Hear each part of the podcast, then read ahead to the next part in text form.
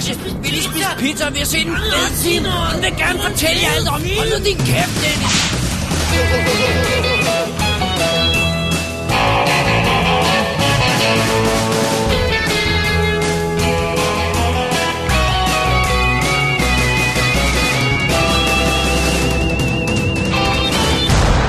Definitive DVD Podcast. Velkommen til special nummer 44 af Double D's Definitive DVD podcast, Danmarks eneste rigtige podcast om film. Yeah! Mit navn er Dennis Rosenfeldt, og foran mig sidder, David Bjerre. og i denne special, der hiver vi fat i en lille håndfuld film fra en af de helt store mestre, nemlig Alfred Hitchcock. Mr. Alfred Hitchcock. Oh, good evening, my name is Alfred Hitchcock. Han var aldrig Sir Alfred Hitchcock nu? I can tell you here. no, he didn't. Godt. Nu har vi tjekket vores Wikipedia. Så. yeah, so, so uh, might be wrong. nej, nej, nej, nej. Wiki er aldrig wrong. Um, så vi har tidligere i showet, har vi snakket om flere af hans Ja. ja. øh, store værker, men øh, nu tager vi fat i nogle af de titler, som man kan sige, at vi har overset, eller ikke har, har fat i, selvom de er store. Så, øh, men vores udvælgelseskriterium, det er simpelthen bare nogle af de film, som vi har lyst til at se. Så det er ikke sådan nødvendigvis øh, Rebecca, fordi at den er en af de store. Nej, vi, Altså, et produktionsmøde, da vi skulle lave det her show, det, det forløb sådan cirka. Hey Dennis, uh, skal vi ikke se noget Hitchcock? jo, det kan vi da godt. Hvad har vi ikke anmeldt? Ja, den og den og den. Alright. det var produktionsmøde. det var godt, det var et godt og produktivt produktionsmøde. Så øhm, det er ikke alle de store, med, fordi mange af dem har jeg snakket om tidligere. Men, ja, øh, det må du snuppet. Ej, du, jeg er sikker på, at du også har snakket med i de anmeldelser, så jeg må have lov til at sige det, good sir. Jeg Ja, det har tror ikke, du har siddet front med foldet. Nå, jo, jo, jeg sad bare og græd, fordi du havde taget alle de gode film. Øhm, og udover en masse mængde Hitchcock, Ja. så har vi jo også svaret på vores første lydquiz. Så har vi også en ny lydquiz, Simpelthen. som man kan deltage i. Og så er der også en overraskelse. Sådan. Det bliver godt nok. Hold da, hold da ferie, det bliver Hold da spændende. ferie. Hold da ferie. Det bliver godt. Jamen, øh, time for a quick break, og tror så, øh, og så er vi klar med første anmeldelse. Well, now, you don't really approve of murder, Rupert, if I may. You may, and I do.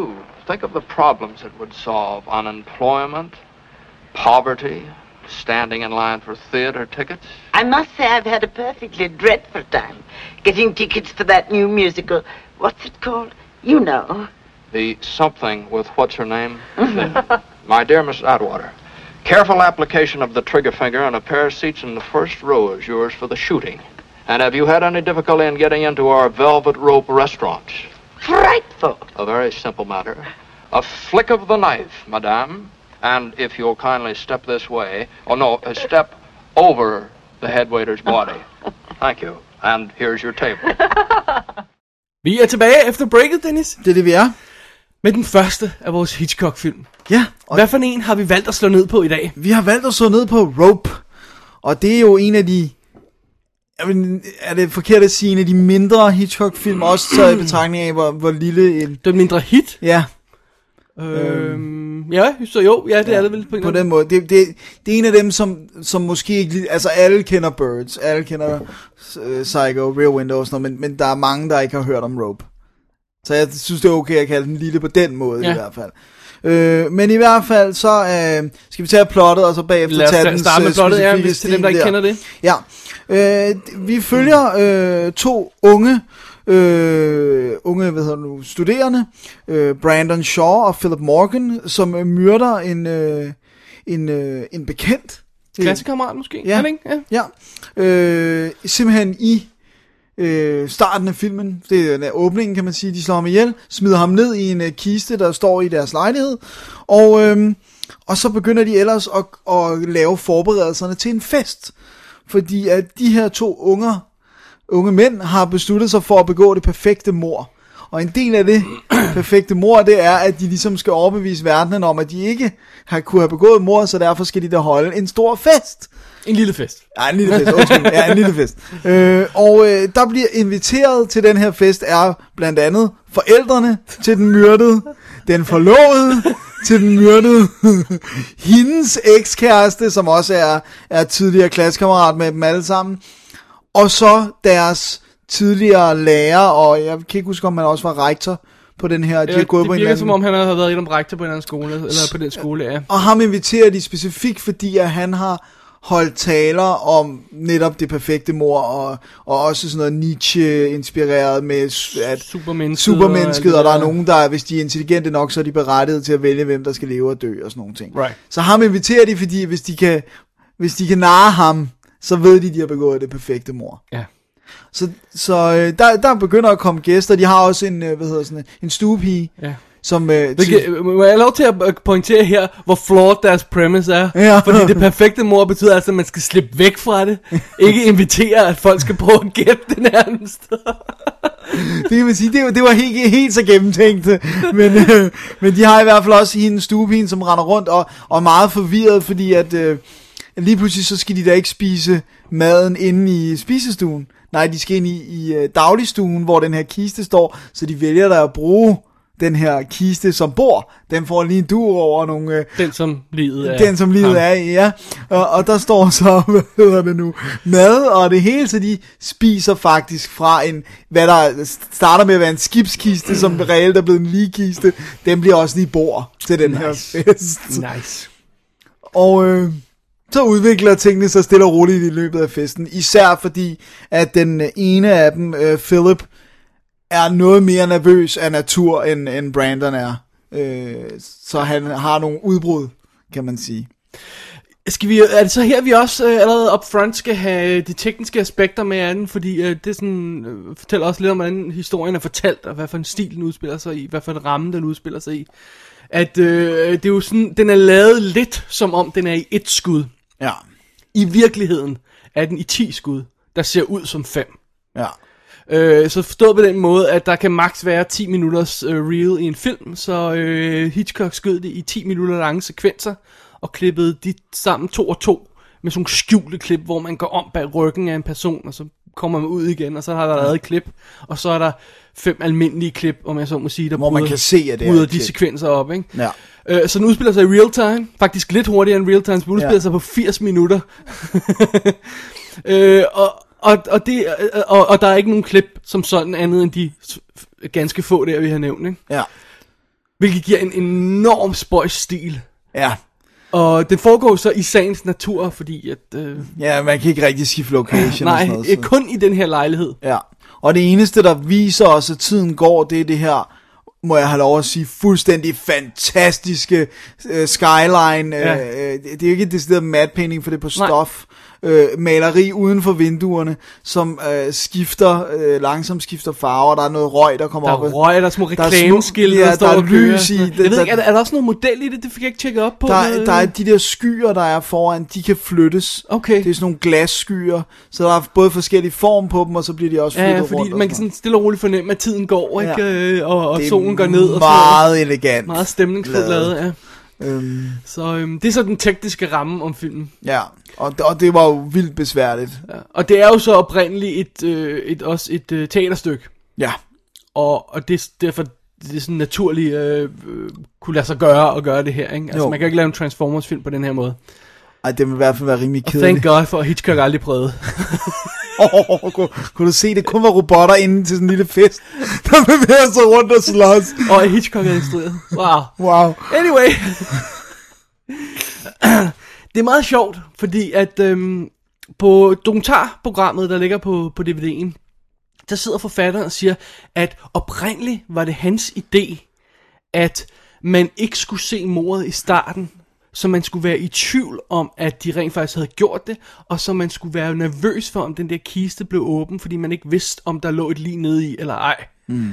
Og det droppede Hitchcock så, fordi han viser simpelthen mordet som det aller, aller første. Ja. Og det indikerer så også lidt, hvad for en type film vi er i, fordi det er ikke et murder mystery. Nej, for det er ikke et mystery. Vi ved godt, at der er nogen, der er blevet myrdet. Vi ved også, hvem der har gjort det. Vi ved også godt, hvorfor. Nu skal vi bare se, om de bliver fanget. Ja. Og det, det er sådan en sneaky indgang til sådan et mormysterie. Ja, ja, og jeg, synes, og, og, og jeg synes, det fungerer rigtig godt, fordi jeg synes, der er en scene, hvor kisten er ved at blive Ja. åbnet. og der er jeg lige så, øh, du ved, åh oh, nej, agtig, som jeg ville have været, hvis, hvis jeg ikke vidste, om der var et lige dernede. Jeg sad, og jeg fløj op af sofaen. No, don't do it! Også fordi man, man har en eller anden frygt for, hvad bliver konsekvenserne, Ja. hvis, når det her lige bliver fundet. Ikke? Ja. Øhm, Plus et eller andet sted er der det lille djævel, der sidder inde i en, der virkelig gerne vil have, at de slipper afsted med det. ja. Og det, og det synes jeg godt, filmen også ved, for den har glimt i øjet. Ja. Den har virkelig, øh, den, den, den leger med vores forventninger øh, øh, hele tiden, også omkring øh, James Stewarts karakter, den her lærer, måden han sådan prøver at, at spørge ind, og han Ja. kan hurtigt fornemme, at der er noget galt igen. Ja, det, det bliver et spil jo, ikke? Det bliver Jo. jo. et spil ganske enkelt, fordi ret hurtigt finder vi ud af, når man, som du også sagde der, øh, ham der Philip, han er sådan den svage, og Brandon er den stærke, og de har deres lille spil kørende. Ja. Øh, og så kommer øh, Jim, Jimmy Stewarts karakter ind, og, og, øh, og vil gerne, eller, så, og, øh, han har sådan en, en ironisk distance til virkeligheden, virker det som om. Og han finder ud af, at de har gang i noget, og så bliver han en del af spillet også. Ja. Så både mod Brandon og mod øh, Philip, som, som øh, den ene øh, spiller bedre i det spil end den anden, lad os bare sige det på den måde. Ja. Så, så det, det, det er sådan fed, øh, det er et fedt spil at følge ganske enkelt, ikke? Jo, det, og, det, og det er også det der med, at det, det er en fed kontrast, det der med, at Brandon, han er, han er vil jeg sige, han er overcocky. Ja. Altså det der med, at øh, her i filmens titel, de slår øh, en af manden, de så ihjel, så er de ihjel med et ræb. Ja. Om han går derud og lægger det ræb ude i køkkenskuffen. Ja. Fordi det er jo en almindelig sådan, øh, husholdningsartikel. Øh, artikel. Ja, så ja. den lægger vi da bare i skuffen. Ingen grund til at være bange for Nej. det. Og senere så binder han nogle bøger ind med Ja. selv samme ræb til den dødes far. Den er, det er jeg, jeg synes, det er så cheeky, men det, jeg synes, det fungerer. Jeg synes, især også, fordi skuespillerne øh, sælger Ja. ja. hele tiden. Jeg er øh, helt vild med ham, der spiller, hvad hedder han, John Dahl, Dale, Dahl Ja, John Dahl, ja. øh, som spiller Brandon. Han er totalt cheeky. Der er noget virkelig, virkelig cool over ham. Ja, Øhm, og så er selvfølgelig Jimmy Stewart er selvfølgelig the man himself, ikke? Det er han. Er jo, han er jo som han jo bare var. han er bare perfekt. Ja, Øh, og så ham knægten, der spiller, øh, øh, hvad hedder det, øh, Philip, er også Ja. rimelig cool, fordi han er så nervøs, man, og man har så ondt af ham. jo. Øhm, Og det er også det der med, det skinner også igennem selv hos Brandon. Han, han, han bliver så over øh, excited, så han begynder at stamme lidt, da han sådan Ja. snakker med Ja. James Stewart. Ikke? Så, så, så, men det, der også er interessant, det er det der med, at det, det er ikke, øh, hvad hedder sådan noget, remorse, der får dem til at, øh, at være, det virker mere som om, det er bare frygten for at blive taget, der får dem til at begå små fejl. Øh, det virker ikke som om, de på noget tidspunkt er sådan, tænker, stopper op og tænker, gud, vi har slået et menneske ihjel. Det Nej, gør Philip måske Philip gør lidt. lidt i starten, ikke? men ellers så, altså, og ret hurtigt, så, for, hvis vi lige kan tage det med, så kommer, kommer festen jo i gang, og, og Jimmy Stewart, han begynder at sidde og fortælle om det der med, at mor er en god ting nogle gange for at rydde ud i, øh, i det hele, som vi har et lille lydklip fra.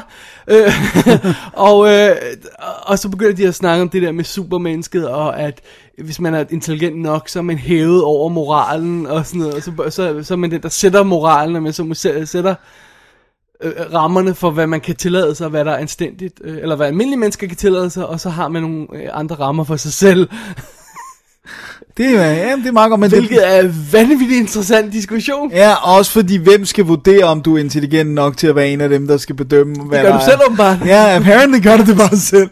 Men, men, men, men den er interessant, og det er også... Det er, jeg synes, det er noget af det mest interessante, også omkring sådan Nietzsche's, jeg ved ikke, om man kalder det Nietzschean, Nietzscheisme? øh, øh, ja, Nietzsche's øh, filosofi. Øh, netop det der med, øh, at supermennesket og, og det der med at, at kunne stille sig over øh, andre, fordi du har Mm. intelligensen til at gøre det og sådan noget. Og, det, og jeg synes, det er en god... Øh, Nu vil jeg gerne have lov til at gøre noget, som aldrig nogensinde er blevet gjort før i The History of Time. Jeg vil gerne gå fra Nietzsche til Starship Troopers. Okay, kom med det. Hvor, Ja, ja, ja. hvor der er den her perfekte øh, replik, hvor ham der, den øh, slet skjulte fascistiske øh, general der, han, han, han siger, når men de her soldater approver ikke at blive sendt i krig, så siger han, "Jamen, but too bad, we're in this for the numbers. Ja. Ikke? It's pure numbers. Og det der med um, at tage et overordnet look på menneskeheden, hvad der er hvad der vil være praktisk, fordi honestly vil det jo være praktisk, hvis der er blevet slået cirka en milliard eller måske mere ihjel af os alle sammen, så vi kunne være her lidt bedre. Ja. hvem der skal vurdere det, og, og, og hvem der skal tage den beslutning, og at at, at kunne lave en, en, en moralsk vurdering, øh, som ikke er, hvad hedder sådan noget, følelsesmæssigt betonet over, hvem der burde ryge og hvorfor. Det har jeg altid synes er fascinerende. Ja.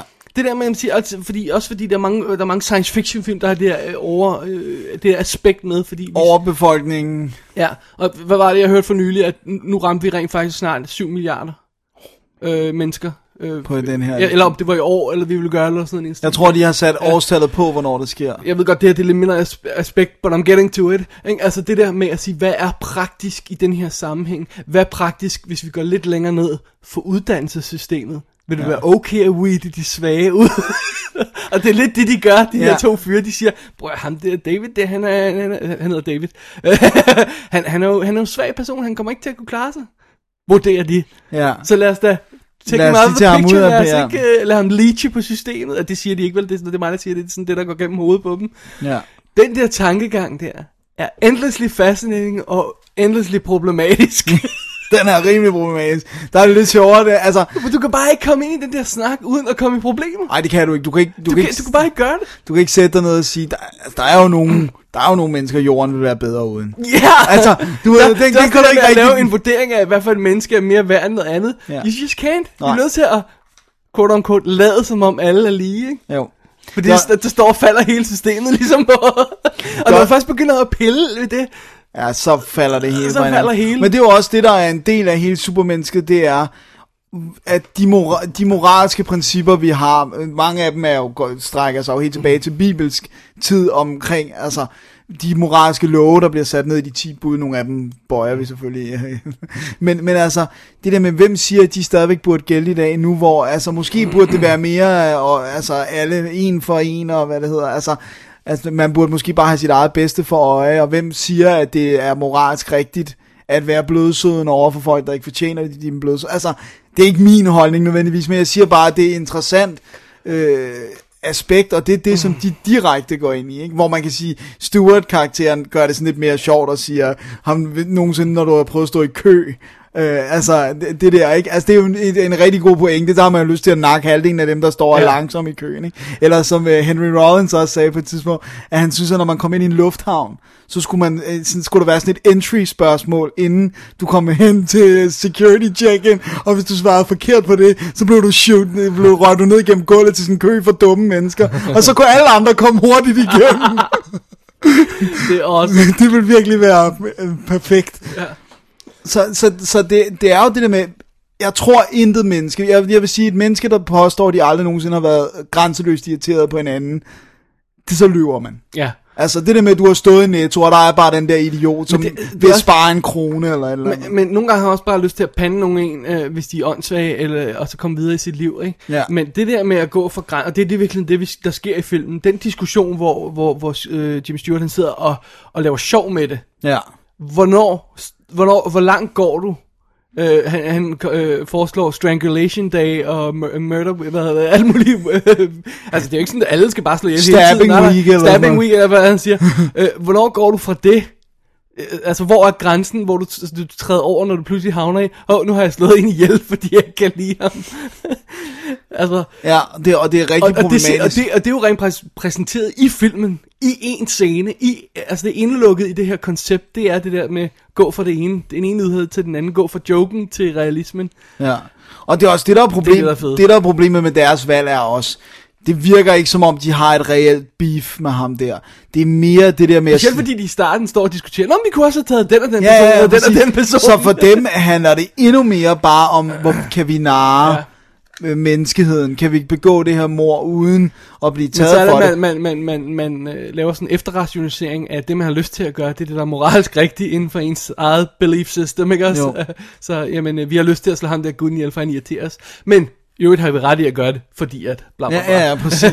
og man kan også sige, at, at deres argumentation om, hvis de slapper afsted med det, så var det jo fordi, at det var det, altså det er deres argumentation, så var det jo det rigtige. Ja. Fordi så var det jo mo- moralsk superior og intelligent. Ja, og intelligent nok til at slippe afsted Ja, det. præcis. Ikke? Og det er det, det, det, det, der er deres ønske, men så burde de ikke gøre så mange ting for at prøve at blive boostet. Men det rigtig interessante er så, når vi lægger det andet lag på i historien, lad os tage det ind nu her. Ja. Det er nemlig homovinklen. Ja, som man ikke kan undgå. Fordi, vil de så overleve i, det, i de fleste menneskers system, hvis, hvis man skulle weede dem ud, der var anderledes. Fordi helt åbenlyst, så er der en... Og det var åbenbart mere udtalt i, i originalhistorien og i manuskripter og sådan noget, så er der sådan en homoerotisk vinkel på det her. Altså at Brandon og Philip måske nok har haft et forhold. Ja. Forfær- eller har et forhold. Men vi kan jo ikke vise det i filmen, fordi det, vi er 48, ikke?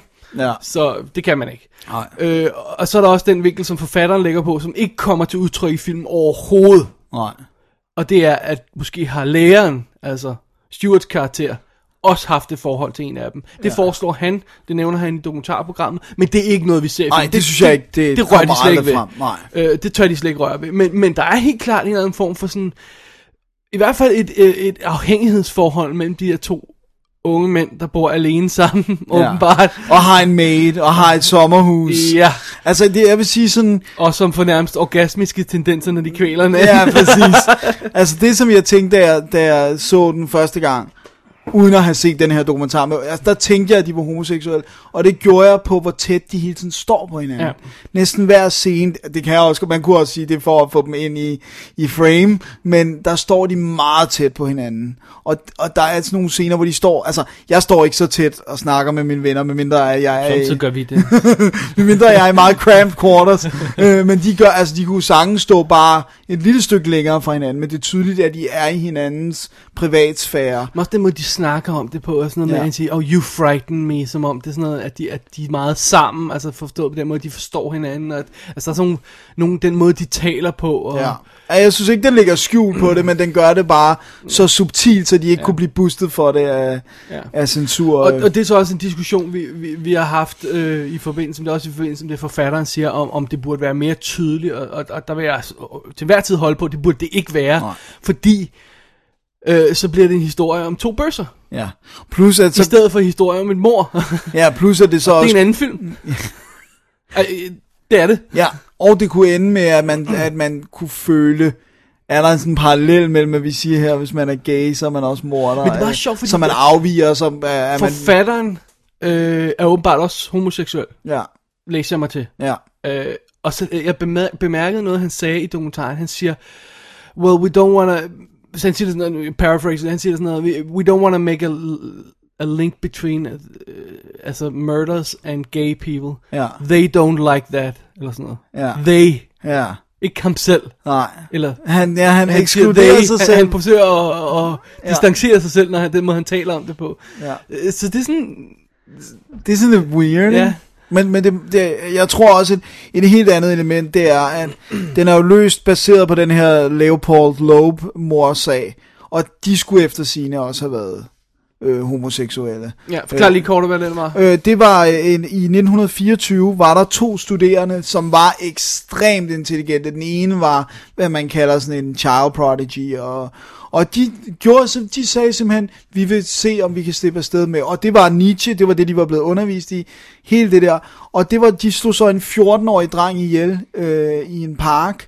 Øh, Og de var så selv i 20'erne, eller? Ja, de var i, i starten af 20'erne her. Og øh, hvad hedder det nu? Øh, de slår ham ihjel og øh, laver en fake øh, kidnapning. De laver sådan en ransom note, som de sender til familien.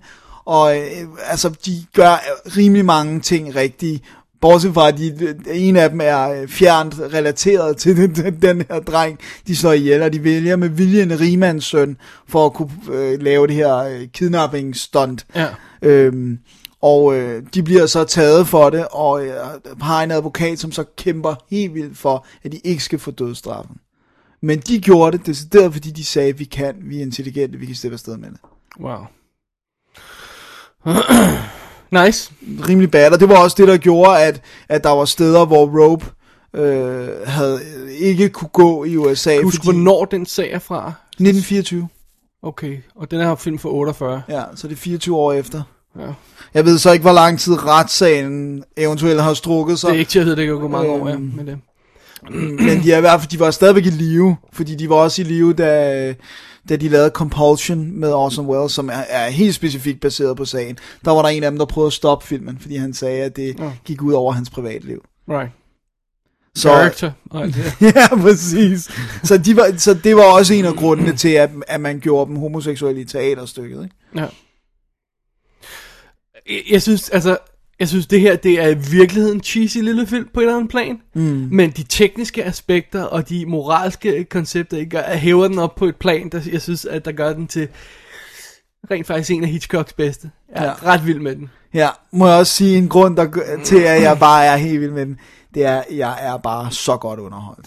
Fra start til slut. Og det er også fordi, at alle spiller Prøv helt vildt det, godt det i er så, den. Det der cirkus, der udspiller sig, hvor vi som publikum er med på joke. Ja, og vi ved, der ligger det lyd nede.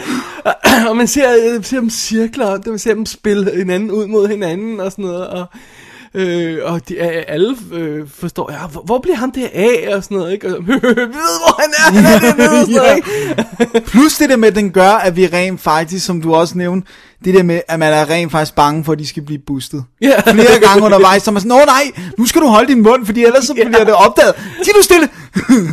Indtil at så James Stewart, den tale han har sent i filmen, så begynder man at sige, okay, Ja. nu må de godt blive taget. Ja.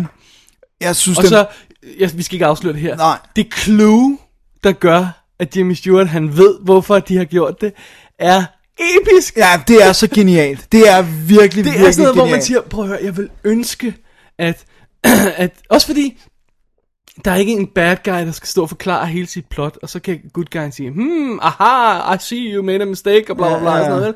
Det er bare sådan en simpel visuel detalje. Ja. Bang, we know. Ja. Og det er en honest mistake, og det er så troværdigt, at det kunne ske. Ja. Øh, uden at gå i detaljer uden med at det, gå i jeg skal ikke spoil det, ja. hvis folk ikke har set den.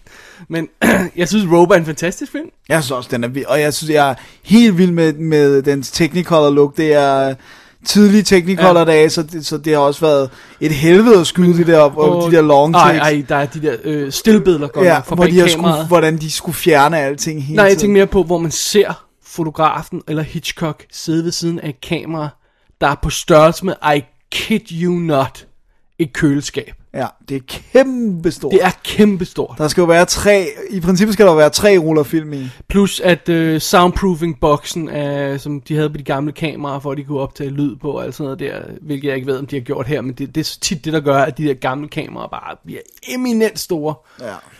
Øhm, det, det er dybt fascinerende, det er dybt fascinerende det der med, og jeg synes, han har en virkelig god dynamik, visuel dynamik i historien, selvom han er bundet af ikke at kunne klippe.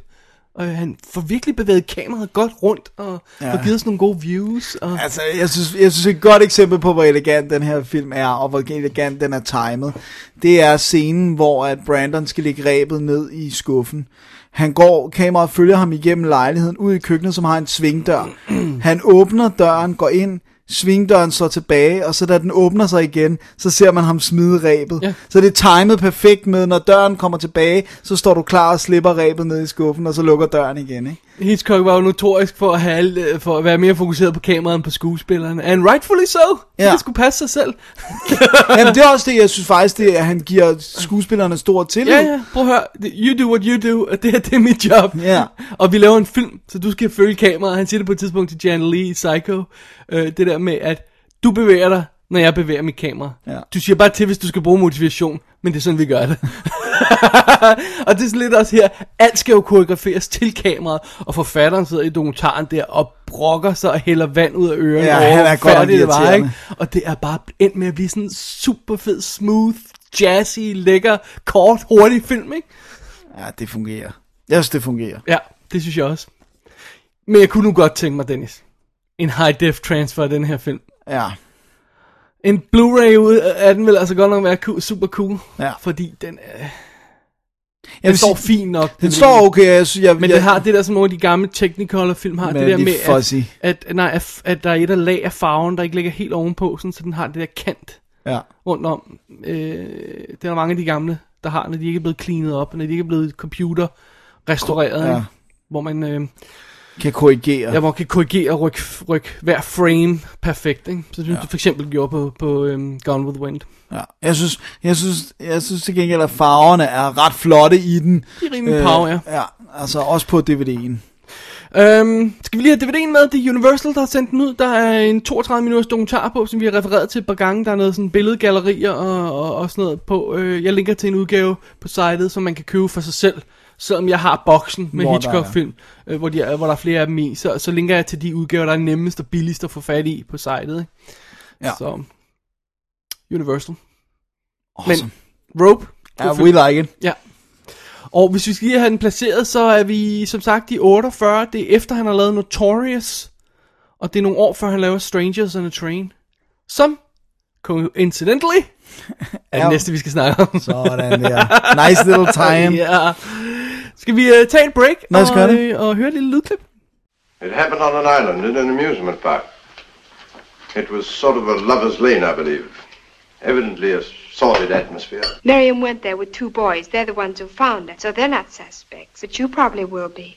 Young lady, there's no overlooking the fact that murder is at our doorstep, but I wish you wouldn't drag it into the living room. Let's not fool ourselves. Police will say Guy wanted Miriam out of the way so he could marry Anne. The crime of this sort, the police first go after the husband anyway, and Guy had every motive. Motive? But she's right. Whichever way you look at it, well, I'm in a spot. Oh, come now, my boy, I'm sure you've got nothing to worry about. If he hasn't an alibi for 9.30 tonight, he has plenty to worry about. You can tell them where you were. Sherry? Thank you.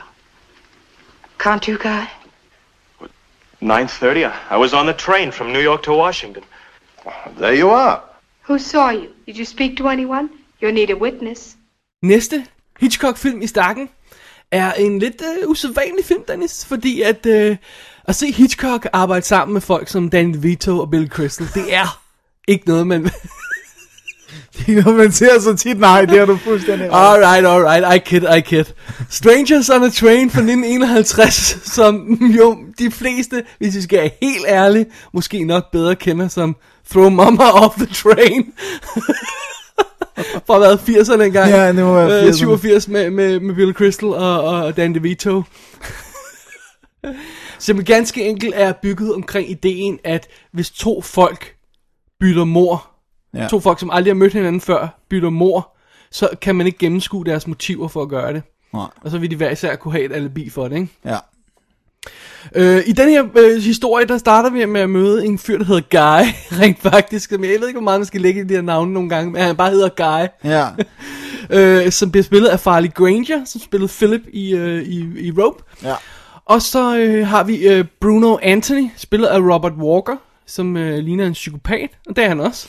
ja De to mødes. Øh, øh, øh, Guy er professionel tennisspiller, øh, eller semi-professionel tennisspiller, og, og Bruno er en øh, mærkelig fyr.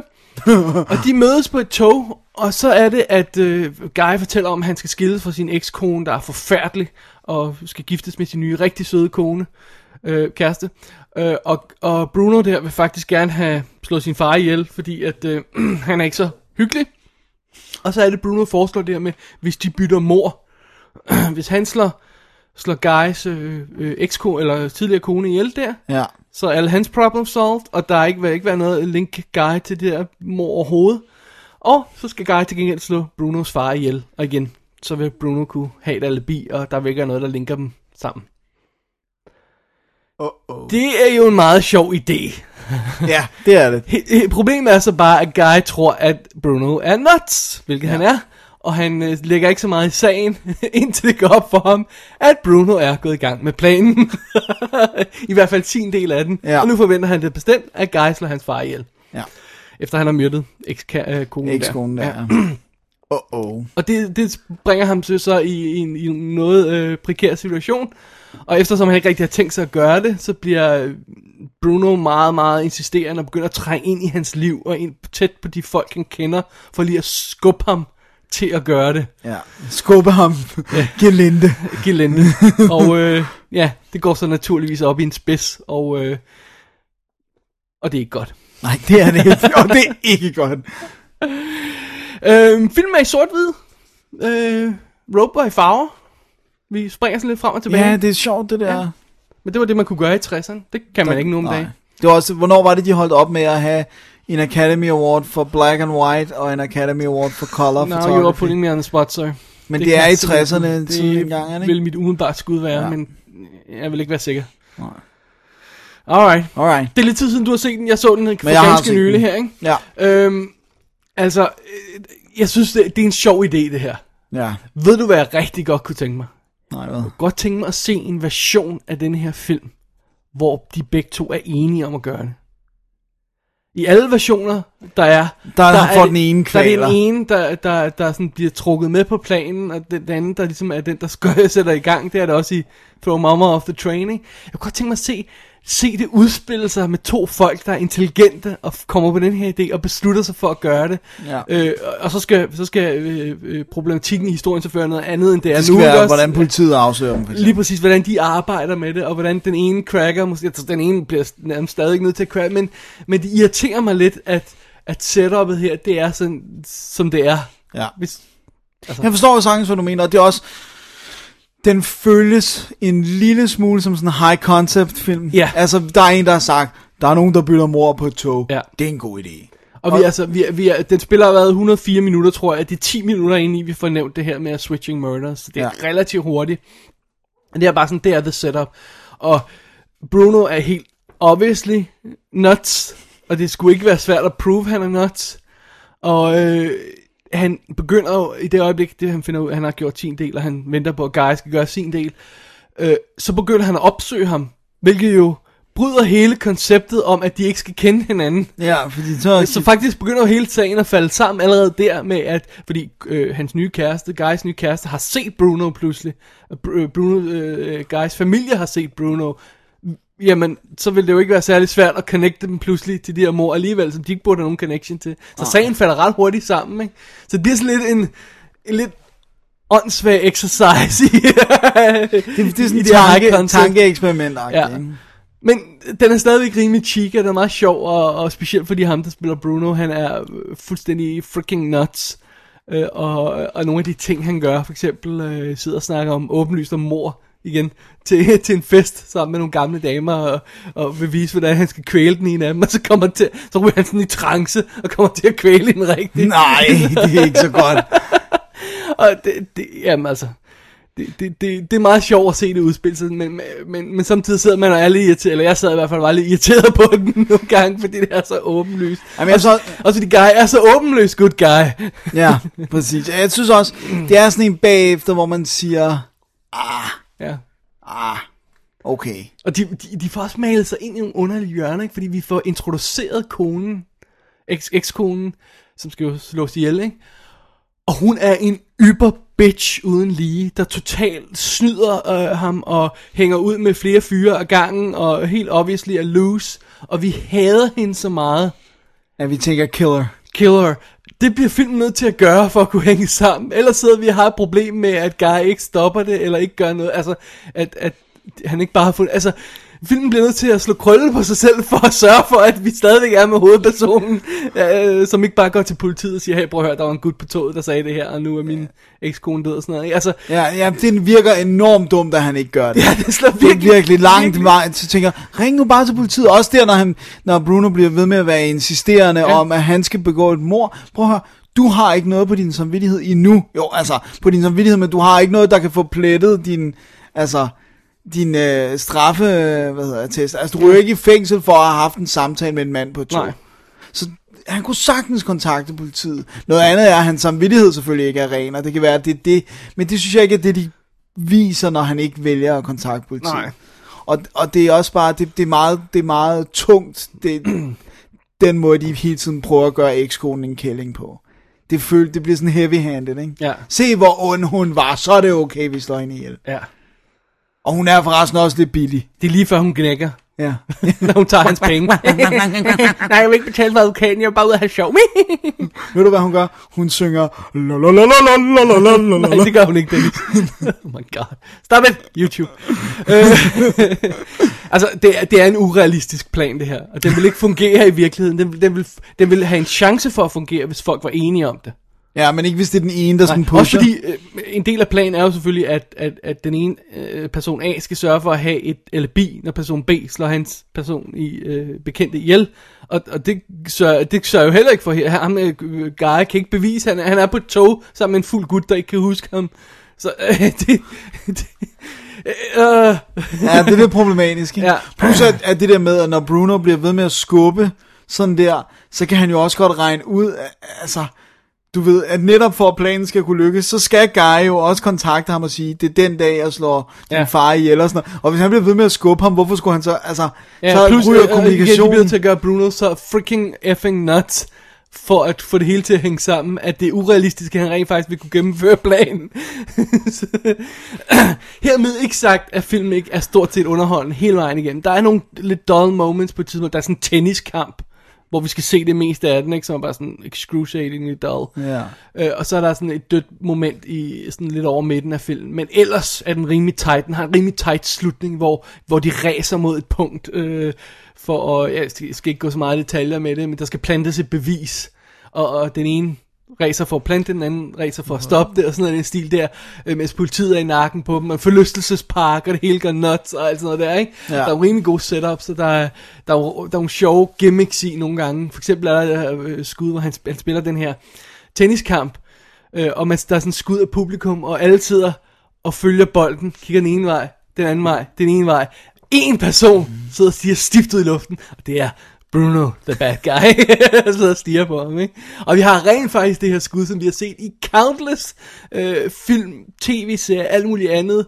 Øh, endda Mythbusters er, er ofte gode til at bruge det, som er refleksion i et brille af et mor. Jeg ved ikke, hvem der første gang har fundet på det. Jeg, jeg er ikke sikker på, at det er første gang, det optræder her. Det må have været set før. Men det er i hvert fald et rigtig klassisk moment, hvor øh, øh, ekskonen der bliver dræbt og set som refleksion i et par briller, der er tabt på gulvet. Ikke? Ja. Oh, det er classy. Ja. Så det er, den er sjov. Det, det er også det der med, at det er også noget, vi har snakket om i forbindelse med, når vi bare snakker Hitchcock generelt, det er, historierne kan svinge, men det tekniske og udførelsen er jo altid, altid spot sublim, on. Altid sublim, ikke? Øh, så, så, så det er det, han kan, men der er bare nogle af... Øh, det er svært, når vi snakker Hitchcock og Mesteren Ja. og bla bla bla, men der er nogle af de der historier, som er rimelig banale. Ikke? Og den her, som bare er high concept, Ja. ja. mere end noget andet, vil jeg sige. Hvor man siger, i virkeligheden burde man måske have fået lidt mere ud af det her koncept. Ja. Og jeg ved godt, at nogen, nogen øh, ophæver Strangers and Strange som det bedste af det bedste nogensinde. Men øh, den er absolut på ingen måde op at ringe der for mig. Mm. En dag må vi lave en top 10 over vores Hitchcock-favoritter, Dennis. Det er en god idé. Jeg kan godt afsløre Bird. Birds er på vores begges. Birds er på min første plads. Er det rigtigt? Ja. Over er Vertigo? Over Vertigo. Rear Window? Ja. Jeg elsker Birds. Wow. Den er også awesome. den er også awesome.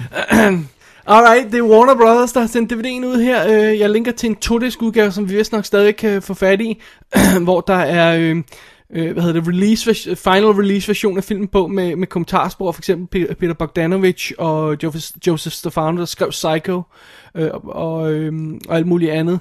Øh, og så er der des 2 med en øh, preview version af filmen, en, en feature length making of documentary og alt muligt andet guf. Øh, de har været rigtig gode til at lave øh, dokumentar specifikt til hver Hitchcock film. Ja. Jeg tror næsten alle sammen har det. Ja, og mange af dem er instrueret af ham der, Lauren Busserow, Ja. øh, som også laver Vi har Spielberg Charles uh, de materiale. la Surica som en af de store making of gutter, og ham Ja. her, Busserur, Busserur? Busserow, tror jeg. Ja, han hedder. er en af de andre store, Ja. som vi har, jeg tror vi har nævnt ham en Ja, fordi før. han laver også for Spielberg.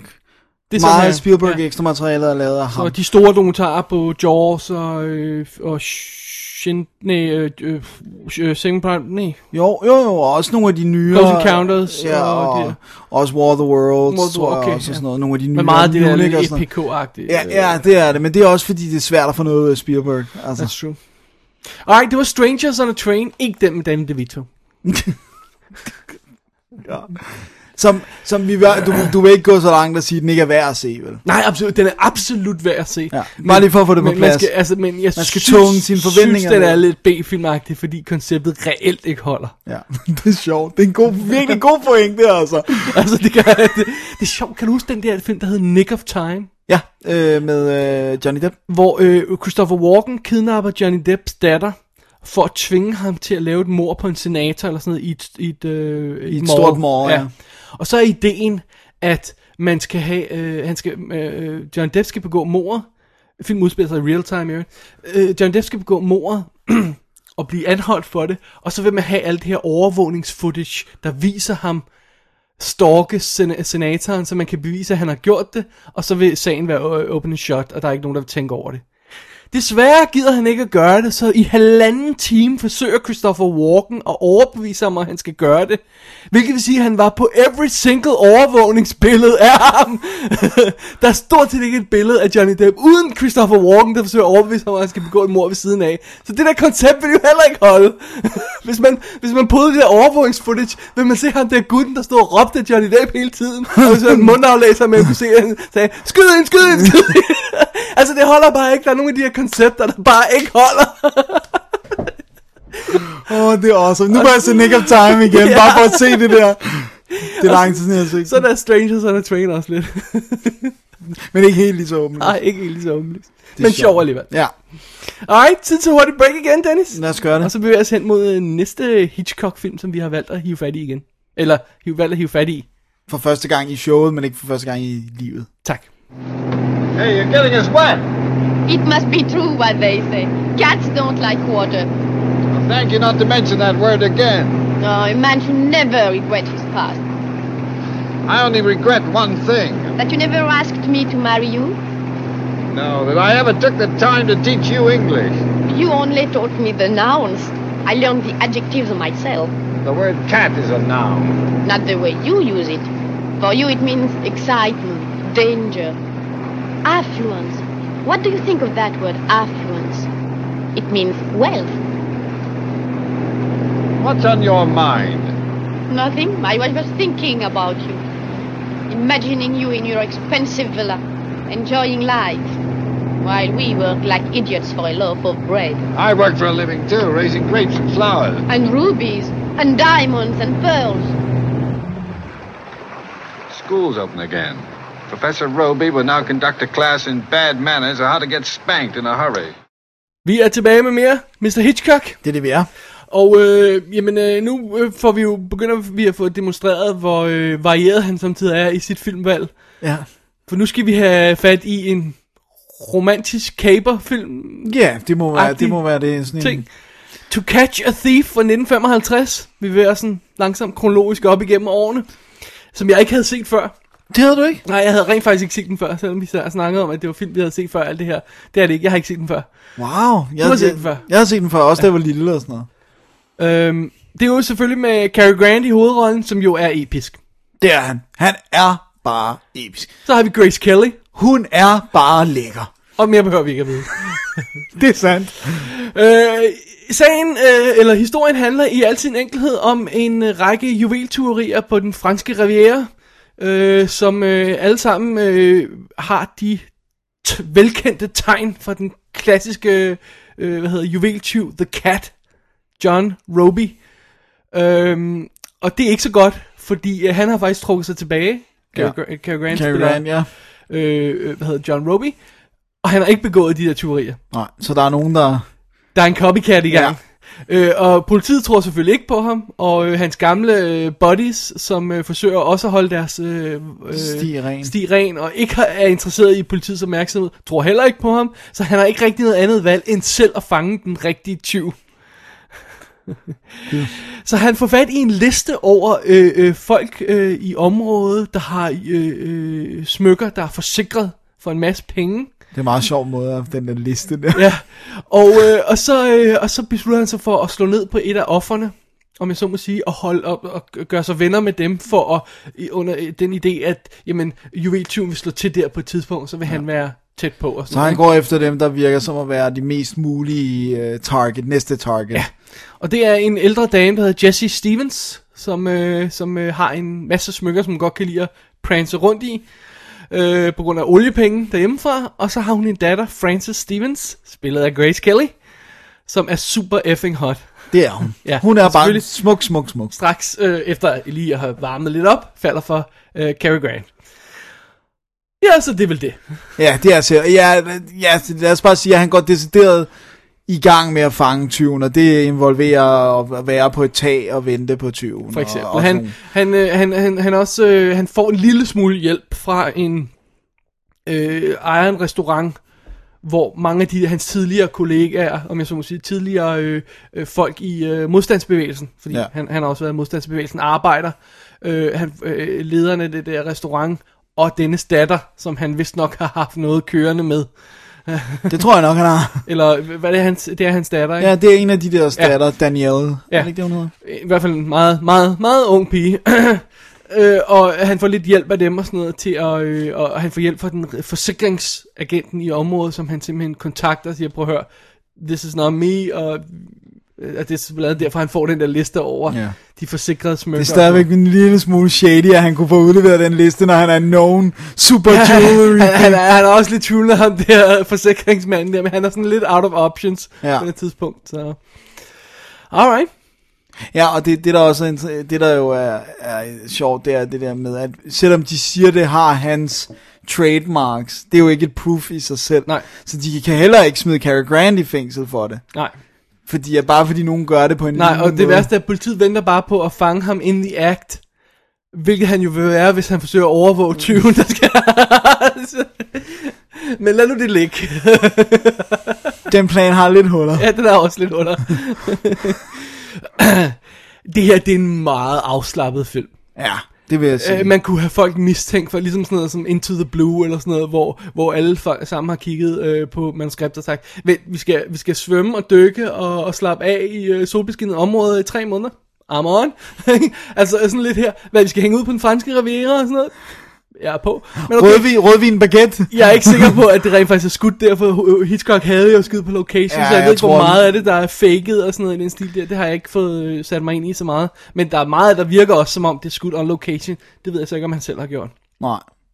Han havde jo notorisk Ja. at gå ud for studiet, fordi at du kan styre alt dit studie. Du kan stort set intet styre on location Ja. andet end kamera. Det fantastiske skud. Er det ikke Birds, hvor er et fantastisk skud, hvor der er pan hen ad gaden, og så går han bag en, st- en, øh, en stolpe, og øh, så i stolpen er der en split screen, sådan, så når han går på den anden side af stolpen, så er vi i studie. Det Han har lige optaget den bid på gaden, han behøvede, resten er lavet i studiet. det er elegant. ja.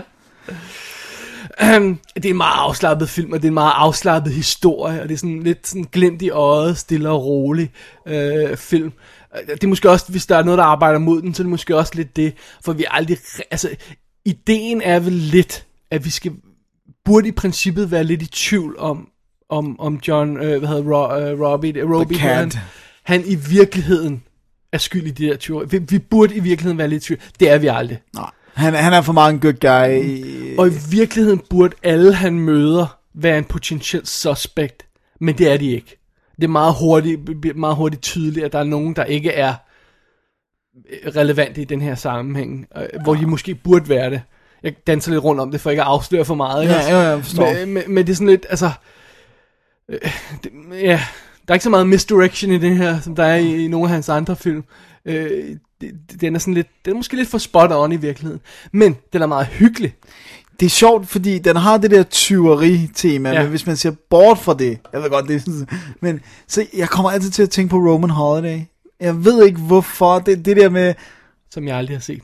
Wow, Jeg har wow jeg har- okay, så, okay, så kan jeg jo ikke få dig til at sige fra. eller Audrey. Hepburn-boksen stående derinde, ja. Ja. jeg også skal i gang med på et tidspunkt. Men der er det der med at rende rundt i en, i en uh, europæisk by, og det, det er en af de der romantiske uh, europæiske Ja. ja. storbyer. Ja, han begynder at flirte med Grace Kelly, og, og, og Grace Kellys mor er jo, er jo helt vild med ham, og siger, ja, hop endelig på min datter der, der absolut, altså, de der mænd, hun render med normalt, er, og jeg, jeg ved ikke, om det skal forestille sig sådan, men det virker som om, vi skal tro på, at Gary Grant, Gary Grant er midt i 30'erne, eller sådan noget måske.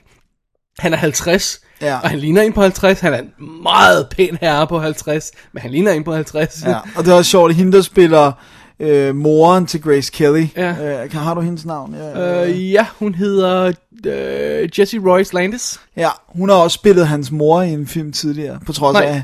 Efter, ikke? Uh, North by Northwest. Ja, det er North by North, ja, Ja. ja. så er det efter, ja. Øh, selvom han jo er jævnaldrende med hende. Ja. Men det er fint, og det skal vi ikke tænke så meget over. Vel? Nej. Og, og, og, og der er masser af den her fantastiske halvlumre dialog, hvor, Der er næsten ikke andet. hvor, øh, hvor de sådan kan snakke sådan semi-sexual, øh, uden egentlig at gøre det, ikke? Øh, øh, og, og, øh, og så, og så uh, Grace Kelly siger på et tidspunkt, om hun har sådan en kæde på, øh, mens de står og kigger på fyrværkeri, og hendes kæde hænger ned over hendes dejlige, smukke, velformede bryster.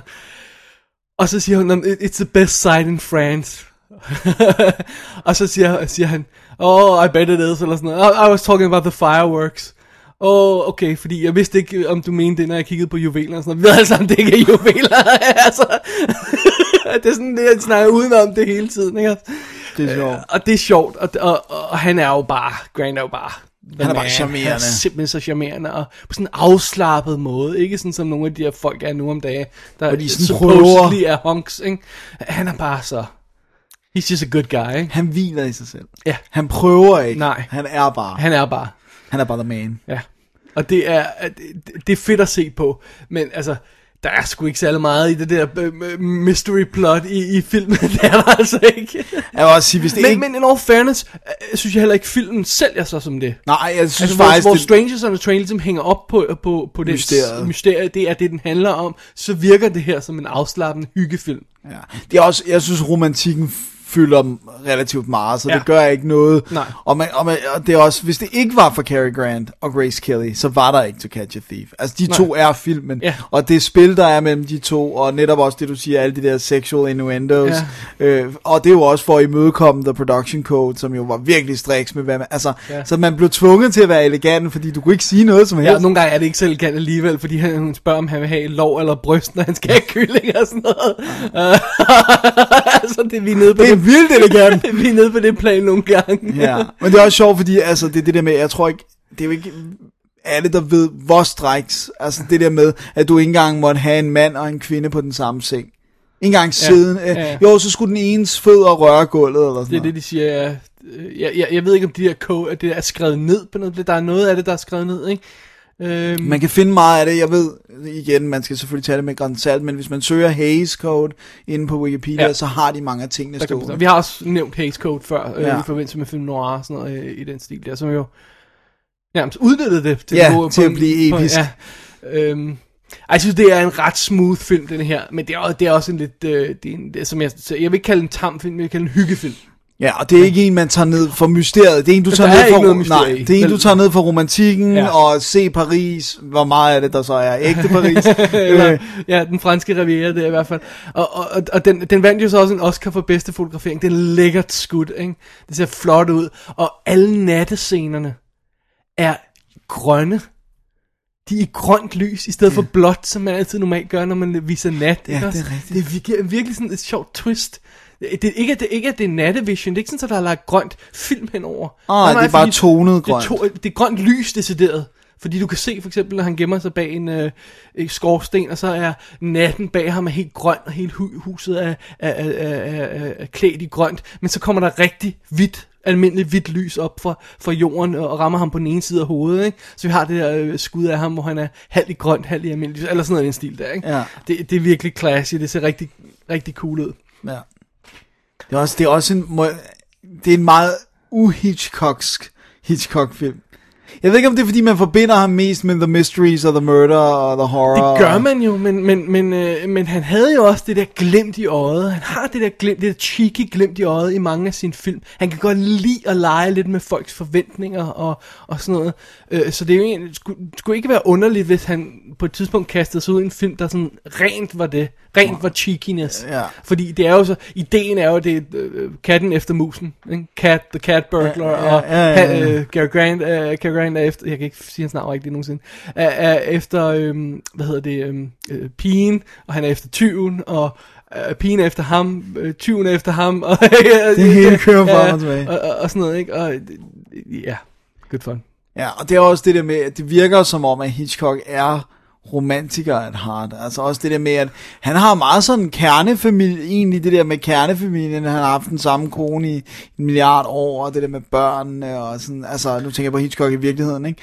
At det virker som om, han sådan meget godt kunne lide det der sådan, også i interviews, at den der familieenhed for ja. Ham var noget godt, og noget sådan, så det er jo meget fint, at han så får lavet sådan en romantisk film. Ikke at de når få børn, inden filmen er slut, men altså, Nej, men det, de, det kunne vente ud i, for, i fremtiden. det må man sige.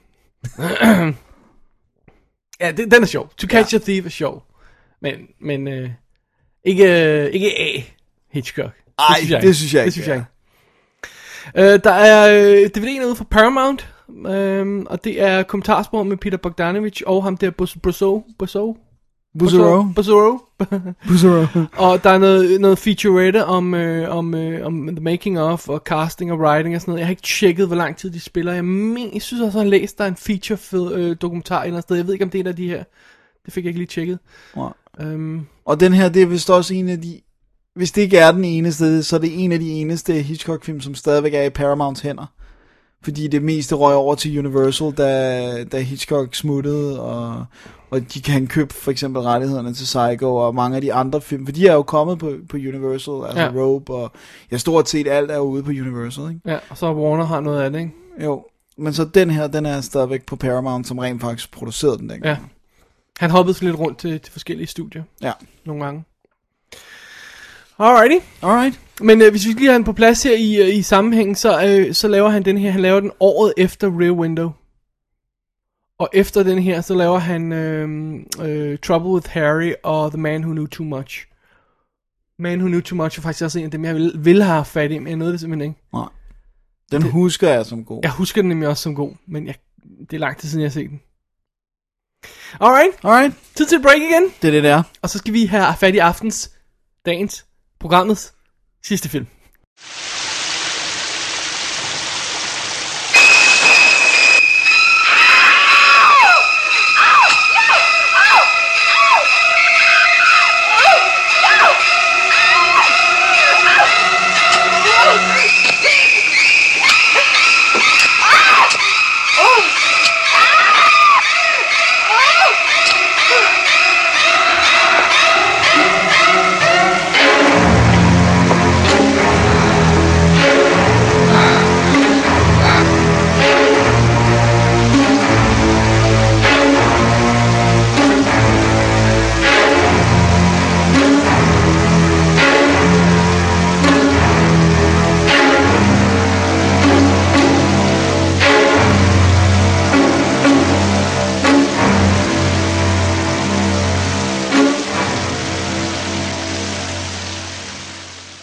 Psycho. Vi er ja. fat i Psycho. Det er det, vi vi har. godt sige det med det samme. Vi er fat i Psycho. Ja. Hvorfor har vi ikke haft fat i Psycho før? Og det er selvfølgelig fordi, at øh, faktisk er det sådan en film, man ikke hiver ned fra hylden så tit. Ja. Hvis vi kan helt ærlige. Og for det andet, så var det fordi, den nåede at komme på Blu-ray, var det sidste år? Ja, det må have været sidste år Og vi har hele tiden, har, i den del, vi ville have fat i Blu-ray'en, og, og snakke om den, og så vi, ja, så er det bare blevet udskudt hele tiden. Jeg har den stående pakket ind på hylden, I indtil jeg 100 år, ra- ja. unwrappede den her i weekenden, og, og så Blu-ray'en. Ja. Wow. Sådan er det. Og så er det også, det er også, ikke at vi på nogensinde på dobbelt lader os intimidere, men så er det jo en af de mest snakkede om Hitchcock-film også. Som, for dig selv, jeg gør tit. den bliver i hvert fald udråbt til at være noget stort, så det er også det der med lige med indgangsvinklen. Men så var det jo godt at have den her lille Hitchcock special, hvor vi så kunne gribe fat i den. Ja. Det er Dennis, det. du får plottet, fordi det gør at, Nu har øh, du snakket så Nu har jeg rigeligt. snakket en masse. Ja, og vi skal lige, øh, skal vi starte inden noget som helst med at sige, at det bliver mega spoiler, ikke nødvendigvis plotbeskrivelse, Åh, ja.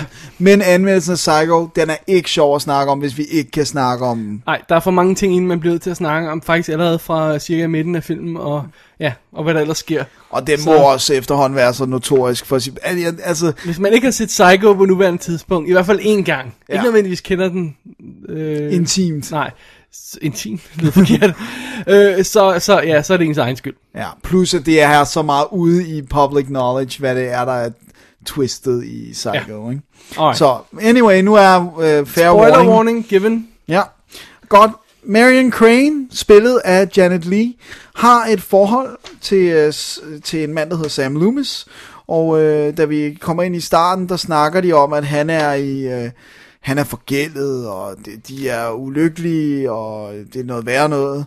Og øh, da hun så er på arbejde på sådan et kontor, der kommer der helt tilfældigvis en mand ind, som skal have sat 40.000 dollars i banken, og det er altså i 1960 penge. Han betaler kontant for et hus. Ja, og de skal jo så til banken, og hvem får de penge? Det gør Marion Crane, som øh, på det her tidspunkt på en eller anden måde er så meget presset omkring det her forhold, så hun vil da tage de her 40.000 dollars, få fat i Sam, ordne hans situation, så de kan være ordentligt sammen. Ja. Så øh, i stedet for at køre til banken med dem, så kører hun hjem, pakker en kuffert ind i sin bil og begynder at køre afsted. Ja. Og det er jo ikke så smart. Ikke så skide godt. Fordi at det vil jo rimelig hurtigt blive opdaget. Man kan godt sige, at hun har cirka et døgns tid til, at, at de øh, tjekker banknotitsen og finder ud af, at der ikke er gået øh, pengene ind. Det er sådan cirka der, vi er tidsmæssigt, hvornår hun begynder at blive... Øh, Mindre det er fredag. Det er ikke fredag nu? Jo, det er Jo, fredag. det er fredag den... Så er det først mandag morgen. Ja, det er rigtigt. Det er fredag den et eller andet 11. Ja. Ja. december eller 13. december. Eller sådan noget. Og øh, hun kører afsted. Hun er meget nervøs. Der er en politimand, der, øh, der, der bemærker, at hun er så nervøs, så han, øh, hun får hans opmærksomhed. Det fører hende til, at hun må bytte bil. Hun begynder, altså det begynder at tage om sig. Hun det her, det begår her. fejl efter fejl efter fejl, og sådan pile on. Ja. Og øh, så sker jo det, at hun bliver fanget i et værre uvær. Hun kører af øh, vejen, finder et lille bitte hotel, øh, motel, øh, og, øh, og går så ind for at tjekke ind på Bates Motel. Da, da, da, da. det var meget appropriate. Og øh, skal vi komme ind på resten af plottet senere? Ja, skal vi, eller skal jeg, jeg ved ikke hvor meget, skal jeg tage den nu? Skal, ja, vi kan lige så godt tage det Vi kan lige så godt tage den nu. Okay. Okay. Den bestyrende af hotellet er øh, den unge fyr, Norman Bates, spillet af Anthony Perkins, som er en meget sådan soft-spoken, forsigtig øh, fyr, som også stammer en lille smule. Øh, og øh, han tager en snak med hende, hvor de taler om at være fanget i et bur. Han har en syg mor, øh, som han skal tage sig af, og han føler sig fanget. Og da øh, Marion begynder at foreslå, at han skal få indlagt moren, så mm-hmm. han Mhm. kan passe på sig selv, så er det, at det snapper for den kære Norman Bates. Så, øhm, Du mener, det snapper for hans mor? Ja, for os for hans mor, ja.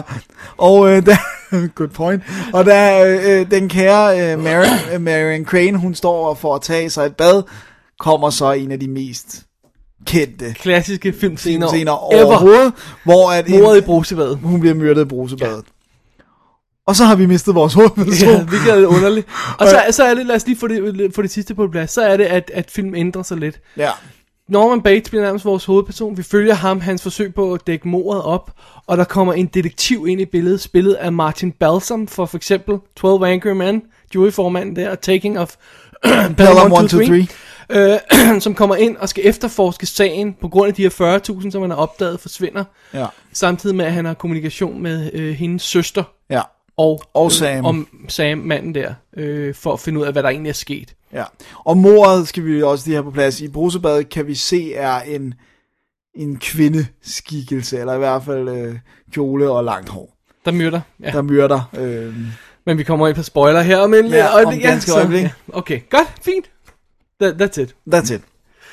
Um, som jeg nævnte før, så, så synes jeg, at øh, ikke at det er sådan en film, man tager ned fra hylden så tit. Nej. Det er ligesom om, at... at øhm, og jeg ved, øh, jeg, jeg, måske er det fordi, der ligger det der øh, indbyggede problem, øh, kontra, øh, eller, eller, nej, hvad skal man sige, problem. Den ting i filmen, at man mister hovedpersonen. Det er lidt svært at relatere sig til nogle gange, synes jeg. Ja, det, jamen, det er rigtigt. Jeg tror, en anden ting, der også gør, at man ikke tager den så meget ned, det er, at en så stor del af attraktionen ved Psycho er twistet. Sådan, så når du ved twistet, så sidder du måske lidt og venter på, at det alligevel kommer. Ja. Og hvis vi skal lige få et par, par minutantal på her, ikke? Den spiller øhm, 108 minutter. Ja. Og øh, Marion øh, ankommer til hotellet 27 minutter inde i filmen. Præcis en fjerdedel. Ja, det er smukt. Altså to the minute Ja. en fjerdedel inde i filmen. Og 47 minutter inde i bliver hun myrdet. Ja. Så vi har sådan basically halvdelen, lidt under halvdelen af filmen med hende som hovedperson. Og så, Så mister vi hende, og så er, det, så er det sådan lidt sjovt, fordi så overtager Norman Bates rollen som hovedperson et stykke tid, men så flytter vores fokus lidt til, til søsteren og, og hende- hendes, hendes øh, og, og Marians kæreste, Ja. og detektiven der. Så bliver de sådan en trio hovedperson. Um, så det er meget spøjst.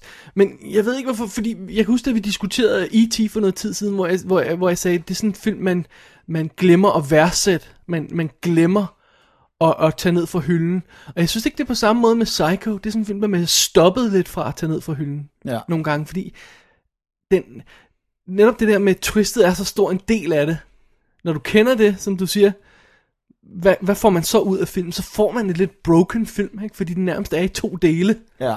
Øh, episke dele, Ja. men den knækker lige filmen der i midten, og det er en lidt sjov, det er en, øh, altså rent sådan historisk konstruktionsmæssigt, er det jo vildt underligt Ja. at gøre det, ikke? Og, og, og, og, og, og noget man sjældent gør, af naturlige årsager, fordi vi godt kan lide at gå ind og se en film med en hovedperson. Som vi bliver introduceret for, ja. Men det er, det er, det er lidt spøjs. Nu kan jeg allerede skyde mine øh, lidt kontroversielle ting ind her. Du hader Psycho. Nej, det gør jeg ikke. Okay. Overhovedet ikke. Men en anden grund til, der stopper mig, det er, at jeg synes, den er en smule tung i røven i starten. Indtil at morerne begynder at tage far. Ja. Altså, da jeg genså den her igen for nylig, der, der må jeg der var jeg ret meget på. Faktisk. Mit dull moment, det kommer faktisk der efter mordet er sket. Ja. Hvor man sådan lige skal finde sine fødder igen, og, Ja. og finde ud af, hvem, hvem skal man nu følge. Men altså, jeg, jeg kan sagtens godt følge dig i betragtningen, fordi vi, det er sådan underligt med, at vi følger hende, men hun har ikke rigtig nogen at kommunikere med, så hun hører stemmer i sit hoved, der, der, hvor hun forestiller sig, sig, hvad andre hvordan folk vil sige, være og noget. andre folk vil reagere og sådan noget. Det er lidt spøjst. Jeg synes, det er lidt spøj. Jeg synes også, jeg synes hele politimanden er efter hende. Når man ved, hvad der kommer til at ske, og man ved, at han ikke kommer til at være den reelle trussel, så føles det jo som, som, øh, som øh, meget obvious misdirection. Ja. At vi skal tro, at faren kommer fra pol- politibetjenten, men det gør den ikke. Men er det, er det fair at dømme en film for det? For de skal ikke virke første gang. Jo, men, det er også, men, nu, men nu nævner jeg det også som en grund til, at jeg ikke tager den så tit ned. Right. Men jeg mener, første gang man ser den, Ja, så er det skræmmende. så er man skræmt, ikke? Ja. Er man ikke? Det synes jeg, Jo, da, jeg kan huske i hvert fald. Ja. Jo jo, så er man meget bange for, han er en meget intimiderende politibetjent, ja. men, men det problemet var så nu her, da vi sad og genså den, at jeg ved godt, han ikke er faren. så derfor så er det en meget lang sekvens, altså, han, fordi det er også politimanden, der fører til, at hun vil skifte bil. Så hele den der brugvognsforhandler-sekvens, hvor politimanden står og kigger på hende, det er også redundant, når man så ved senere, ja. at det er ikke der, faren er. Men jeg kan meget at se sekvensen alligevel, øh, øh, netop fordi hun, man, man, man ser alle de her fejl, hun begår. Man ser, hvor hun er jo ikke nogen forbryder. Nej. Hun er jo ikke, hun Hun er ikke nogen skal- master criminal lige præcis, mind. Og hun, hun begår fejl efter fejl efter fejl, som stille og roligt. Altså, det bliver sværere og sværere at snakke sig ud af det i hvert fald. Ikke? Jo, jo, jo, præcis. Og det som også, man kan sige, det der, øh, der til dels øh, for hende sådan mm. redeemed, det er jo, at hun tager en, hun når at tage en beslutning om at give pengene tilbage. Ja. Og det er jo også, så kan man sige, så tager hun et bad, og det, der kan man sådan sige, så vasker hun sig selv ren igen. Men ja. Det skulle hun nok ikke have gjort. Nej. Øh, den der fortolkning kommer de med i dokumentaren. Øh, Siger de det i dokumentaren? Ja, Nå, øh, okay. og, og, og jeg synes altid, at den er lidt søgt. Hvis jeg kan være helt ærlig. Ja, ja, ja, men, og jeg synes bare, jeg, jeg, du ved, nogle gange så kan man godt føle sig beskidt. Ja, men for momentet inden, inden har de rent faktisk fået hende i sort undertøj. Det er meget kontra vigtigt. hvidt undertøj, Ja. som hun har på i starten, fordi nu er hun blevet beskidt. Og så, Ja. altså, come on, ja, yeah, real, okay. Psych 101, let's move on. Nå, men så synes jeg bare, det er fedt, at hun så bliver nakket, mens hun ja. står og, og renser sig. Tænk, tænk, hun kunne løse problemet ved bare at låse døren til badeværelset. Eller sætte noget for. Ja, det er rigtigt. Hun Hvilket, kunne, jeg, også, hvilket jeg nok alligevel ville gøre, hvis jeg overnattede på det der motel der. ja, hun kunne også bare holde op med at snakke med the freaky, weird, uh, hvad hedder det nu, hotel Han virkede så sød. Nå ja, det er det. Men det er det, der er det springende punkt i den her film. Det er, der, der, eller to ting i virkeligheden. For det første, Marion, spillet af Janet Lee. Fordi vi skal jo, vi har et lidt ambivalent forhold til hende, fordi hun rent faktisk bliver forbryder, men vi skal stadig holde med hende og have ondt af hende, når hun bliver myrdet. Og så Norman Bates, som vi, øh, som vi øh, spillet af Anthony Perkins der, ikke? Hvor, hvor han starter med at være sådan en sød, gentle fyr, så finder vi ud af, at han, nej, der er noget mørkt ved ham, og han måske ligger under for moren, og alt det der, og sådan noget. Og de to præstationer, Ja. hele filmen står og falder på det. Ja. Hvis ikke vi er på hende til at starte med, så, så er der ikke noget at gøre. Og hvis vi ikke kan, skifte til ham som vores Anden interessepunkt i ja. hvert fald, ikke? og selvom det ikke må nødvendigvis er, er vores, det vi holder med, så, så, så falder filmen til jorden jo, ikke? Men, men de er fantastiske Der er, der er ikke noget at sætte en finger på. Og man har også sympati. Første gang man ser filmen, har du sympati med Norman Bates, indtil det går op for dig, hvad det er, der virkelig foregår. Fordi enhver kan sætte sig ind i, øh, har kendt en eller anden, som lå under for sin mor, en fyr, der havde den der øh, mor, der øh, havde sin søn fuldstændig under tøflen. Så derfor så har du sympati for ham. Du tænker, stakkels mand, og du hører moren råbe af ham, og øh, det hele er noget møg, og ja. han er bare, han, han, altså han stammer så undertrykt, at han er sin mor. Altså du ved, så, så man har sympati for ham. Det problemet er så, når man anden gang ser den, så ved man godt, hvem, hvem, hvem moren er. Ja. Men altså, ja, det har man, og, og, og, og, og øh, når detektiven ankommer i historien, så er det meget sjovt, så virker han sådan lidt som en bully. Men, og, og, og, og det er selv efter vi rent faktisk ved at, at, at, at Norman Bates er involveret i det her mor Han er i hvert fald ryddet op fra det Ja. Så virker detektiven stadigvæk Det som om han, han er lidt ond, og man så også, han er lidt pushy, så går han ind og kigger i pengeskabet på et tidspunkt, hvor man sådan, Ja. hey, det har du ikke fået lov til. Ja, og er du sikker på det? Jamen, Der har ikke været nogen. Jamen, kig lige på billedet. Ej, kig lige igen på billedet. Altså Ja. noget der, ikke? Ja, hvor han tager ham i en, en øh, jeg har jo en, en håndskrift, det synes jeg er meget godt, han lige kan gøre det på sådan to ord. Så jeg har jo en håndskrift, jeg lige kan samle. Nå, er du sikker på, at hun ikke var her? Du lige billedet igen. At tjekke igen. uh, men altså, den her films omdrejningspunkt, Ja. ja. det er jo morscenen, og den har, øh, øh, der er jo hele dokumentarer, der fortæller om, hvor fantastisk den er, og klippet, og åh, hver øh, klip virker som et sne, eller Ja, som der er sne, som lyden et af kniv, violiner. kniv, stik, Stik. hvad det jeg vil sige.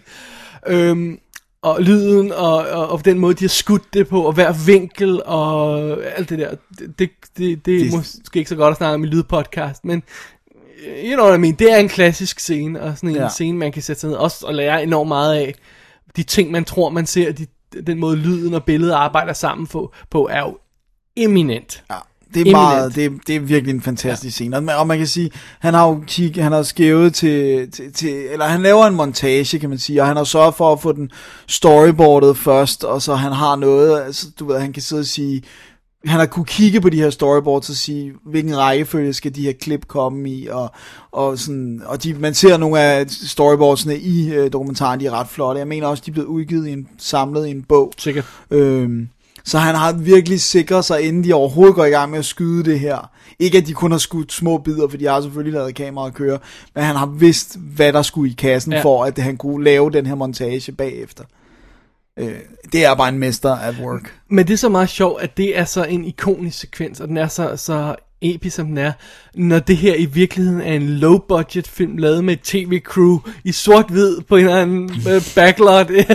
For under en million dollars.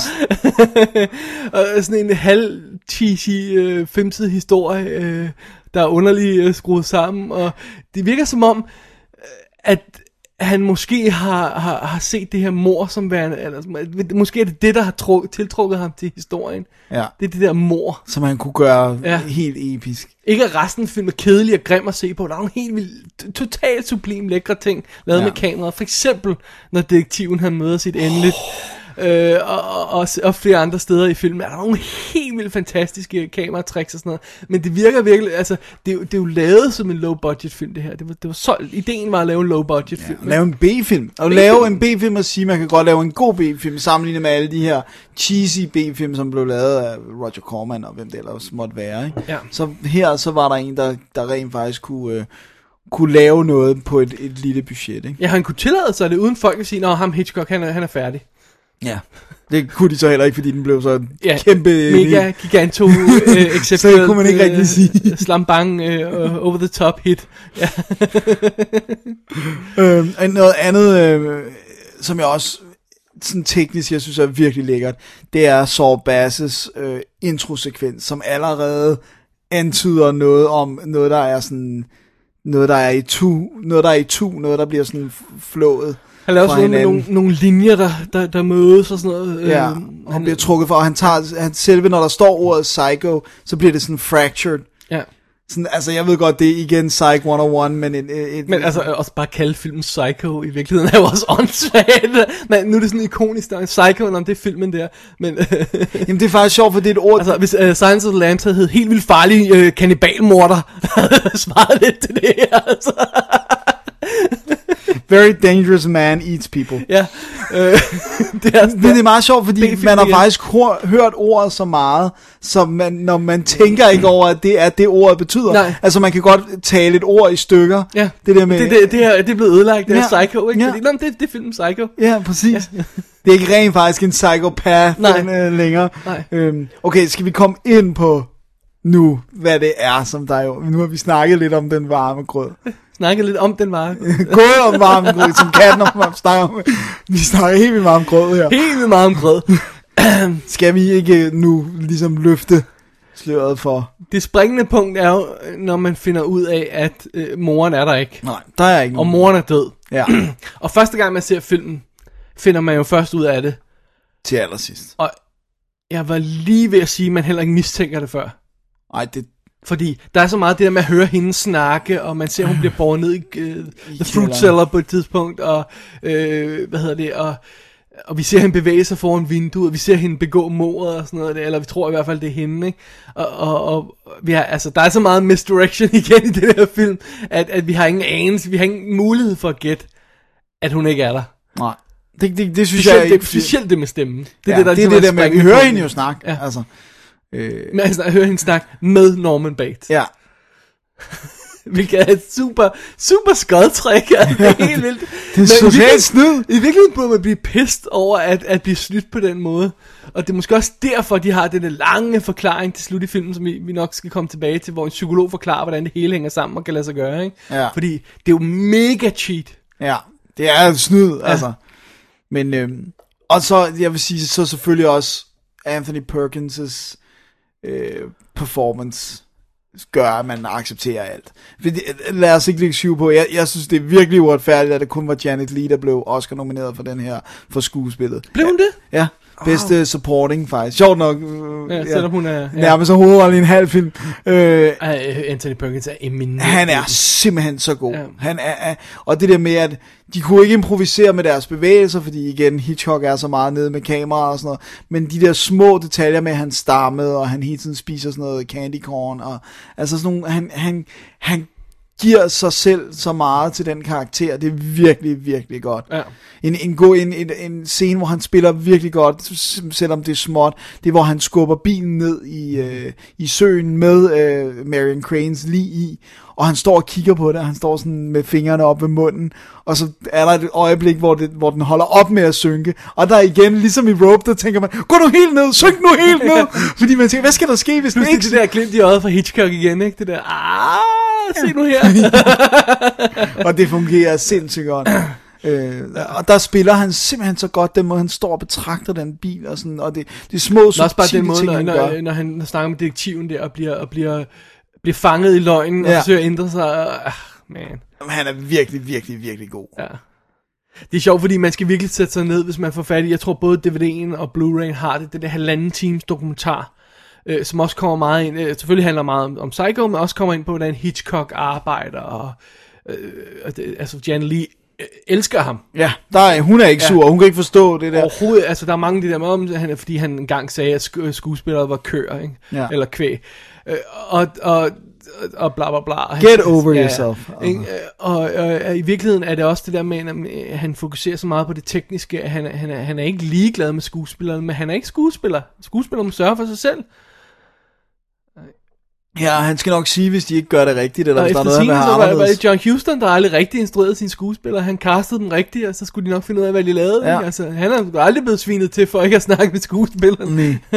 altså, det, det, det er sådan lidt... Det er lidt uretfærdigt. Det er lidt krukket, men det er måske også, fordi hans film er så, tek- så teknisk perfekte. Ja. Så skal man finde noget andet at bokse over. Altså, at, ja...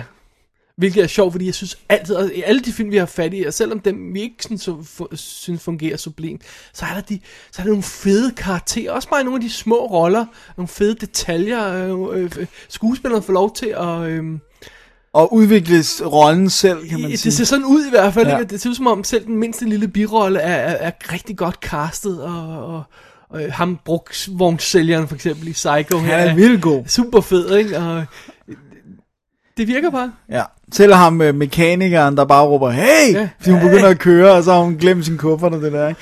Altså, ja, ja, ingen tvivl om, der er ikke nogen, der spiller dårligt i Hitchcock-film. I hvert fald ikke, som jeg har set. Øh, der har jeg aldrig tænkt, ej, det der, det kunne godt blive. Så åbenbart kan det sig gøre, Ja. uden at han står og snakker om deres barndom, og coacher Ja. dem igennem performancen. Og meget Ja. er det, er det der, er også bare, øh, øh, altså, ja. Jamen, det er krukkeri. Det er, skuespillere var Det er især dengang ja. vant til at få virkelig opmærksomhed, ikke? Og se mig tale med mig. Og så ja. lige pludselig var der den der, der sagde, "Men du kan godt selv Ja, finde og, og, det." også det der med, når man, som de også nævner i dokumentaren, det der med, men det er Alfred Hitchcock Psycho, fordi han er the star. Ja. Og, og øh, som vi kommer til at høre om et øh, kort øjeblik, øh, så er han ovenkøbet med i traileren for sin egen film. Han præsenterer filmen i sin egen, altså han, og han har en cameo. Han er stjerne, Hitchcock er stjernen i en Hitchcock-film. Ja. Deal with it. Ja, ja. Og hvis Han du ikke er kan leve med det, så... the title stjernen, ikke også? Hvor mange instruktører er det nu om dagen? Der er ikke særlig mange, Altså, der er i hvert fald ikke mange, der... Øh, der får den der... der, der, altså, øh, Tyler Perry og, og John Carpenter er de eneste, der sætter deres navn over titlen. Og jeg ved ikke, om vi vil sætte dem i øh, øh, største kategori. Selv Spielberg gør det jo ikke, vel? Det er Ej, jo det, Coppola gør det vist stadigvæk, gør han ikke? Nej. Han holdt op. Jamen, han har aldrig gjort det. Nå nej. Han skrev Mario Puzzo's Godfather ovenover. Ja, han vil have uh, Bram Stoker's Dracula på. ja, Han han vil ikke, have Coppola's Dracula på. Nej. Øh, altså, Spielberg kunne sikkert godt Steven Spielbergs Indiana, men altså, det er det bare ikke, vel? Det, det gør, han, det gør man ikke. Det gør man ikke nu om dagen. Nej. Det er sådan noget tørre ting at gøre. Ja. Og øhm, ja, og det var Hitchcock. Det må man sige. Jeg, jeg synes anden halvdel af den her film, det er top notch. Jeg synes ikke første halvdel, jeg har forklaret, hvad der er mine problemer med, med første halvdel, sådan ren historie. Åh oh, ja, uh, hademail til øh, Dennis at... Uh, Så David Dennis og gmail.com. Jeg vil nej, dele nej, det med bare nøjes med den. Der jeg til Dennis. jeg vil ikke læse den, Dennis. Det bliver brutal. øh, men, men jeg synes anden halvdel, især efter han har, jeg vil sige, efter han har ryddet op, der er sådan en lang sekvens, hvor han vasker badet. Ja, og, og specielt det, når, når, når, når søsteren bliver hævet ind i historien, og, og kæ- kæresten der bliver hævet ind i historien, så man har det holdepunkt. Ja. Øhm, og får detektiven sat lidt i perspektiv, og finder ud af, at han er ikke er the bad guy heller, for, Ja. ja. selvom han virker lidt sådan til at, altså på, på et plan, ikke? Man finder ud af, hvem han er, og sådan noget, så, så falder filmen til ro, og så er det bare, får de fat i ham. Ja. Og det er også bare, fordi, det er også bare sjovt, fordi jeg synes, igen det er det der med, at man har den viden om, at politimanden ikke er farlig. Jeg synes, suspense er så meget højere, når, når først de går ind i hu, altså når detektiven går ind i The Bates House, altså man er jo ved at tisse i bukserne. Altså, det fungerer jo bare så godt, fordi at der er faren reelt. Der ved vi, det er der, det går løs, ikke? Ja, Og så synes jeg virkelig, det spiller, altså. det gør det.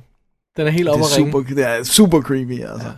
Og den vanvittige slutning, øh, med, når det hele bliver afsløret og sådan noget, ikke? det er også, det er fantastisk. ja. Men det leder os jo så til helt slutningen på filmen, hvor vi har den scene, hvor øh, Bates er blevet fanget, og det hele er blevet afsløret, og bla bla bla. Og så kommer psykologen ind og forklarer, hvad der er sket.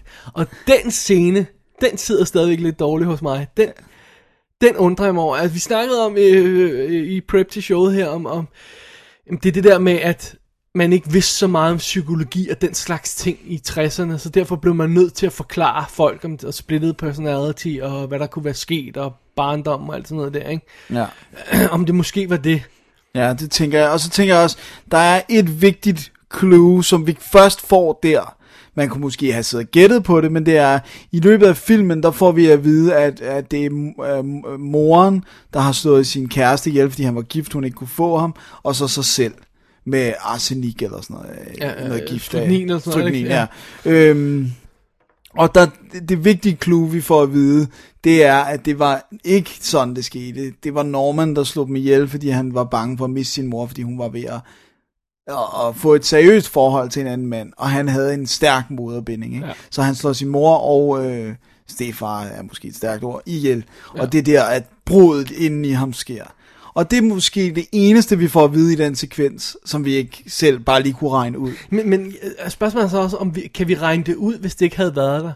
Nu kender vi Psycho så godt, og vi er så en del af historien. Altså, Ja. er, det- er det bare det der med, nu ved vi det, så vi har ikke brug for at høre det igen? Eller Ja, ja, det det kan godt havde være. vi brug for det først? Det kan jeg ikke huske. Nej, det, Om nej, jeg det sad kan jeg havde brug for det første gang, jeg så filmen. Første gang jeg så den var i øvrigt i biografen, Wow, Ja. hvordan var det det? Eller hvordan kunne det der så I gøre? Var Park Bio, hvor de viste... øh, Sådan noget matinee-forestillinger. med, med filmkundskab. Sådan der. Ja. Det var i orden, det ja. der. Men øh, jeg synes, den gør enormt mange elegante ting for at vise os, hvor meget der foregår inde i hans hoved. Hvor det allervigtigste er, øh, der i reveal-sekvensen, hvor han kommer løbende ind, der er der på lydsiden moren, der siger, morens stemme, der siger, I am Norma Bates, men han bevæger ikke rent faktisk munden. Og der har vi snakket om, hvis det skulle passe sammen med der til sidst også, hvor man hører alle morens tanker. For den scene kan jeg godt lide. Jeg kan godt lide ser, scenen i ser ham i fængselscellen. uh, spændetrøjer, med så må sige, eller fanden er, han har et tæppe på, eller sådan noget. Ja, Og, og kameraet bare kører ind på ham, mens vi hører moren snakke. ja, og han ikke bevæger munden. Ja. Øh, og der, det synes jeg, der har vi allerede den der antydning af, at han er splittet, men han, ta- han har aldrig talt højt som moren. Det har bare fået, foregået ind i hans hoved. Ja. Øh, fordi vi ser jo aldrig nogen andre karakterer reagere på noget, som moren siger med sin stemme. Øh, så vidt jeg husker. Bortset fra, at Jan Lee hører ham blive råbt af. Men det er off-camera, ikke? Altså, Nå, ja, ja. Det, er- nå, er det rigtigt. Ja. Men, men under omstændigheder, øh, det er en lidt tung scene. Jeg ved ikke, om vi havde brug for den, som jeg nævnte før, hvis man ser den første gang. Det kan jeg ikke vurdere nu. Nej.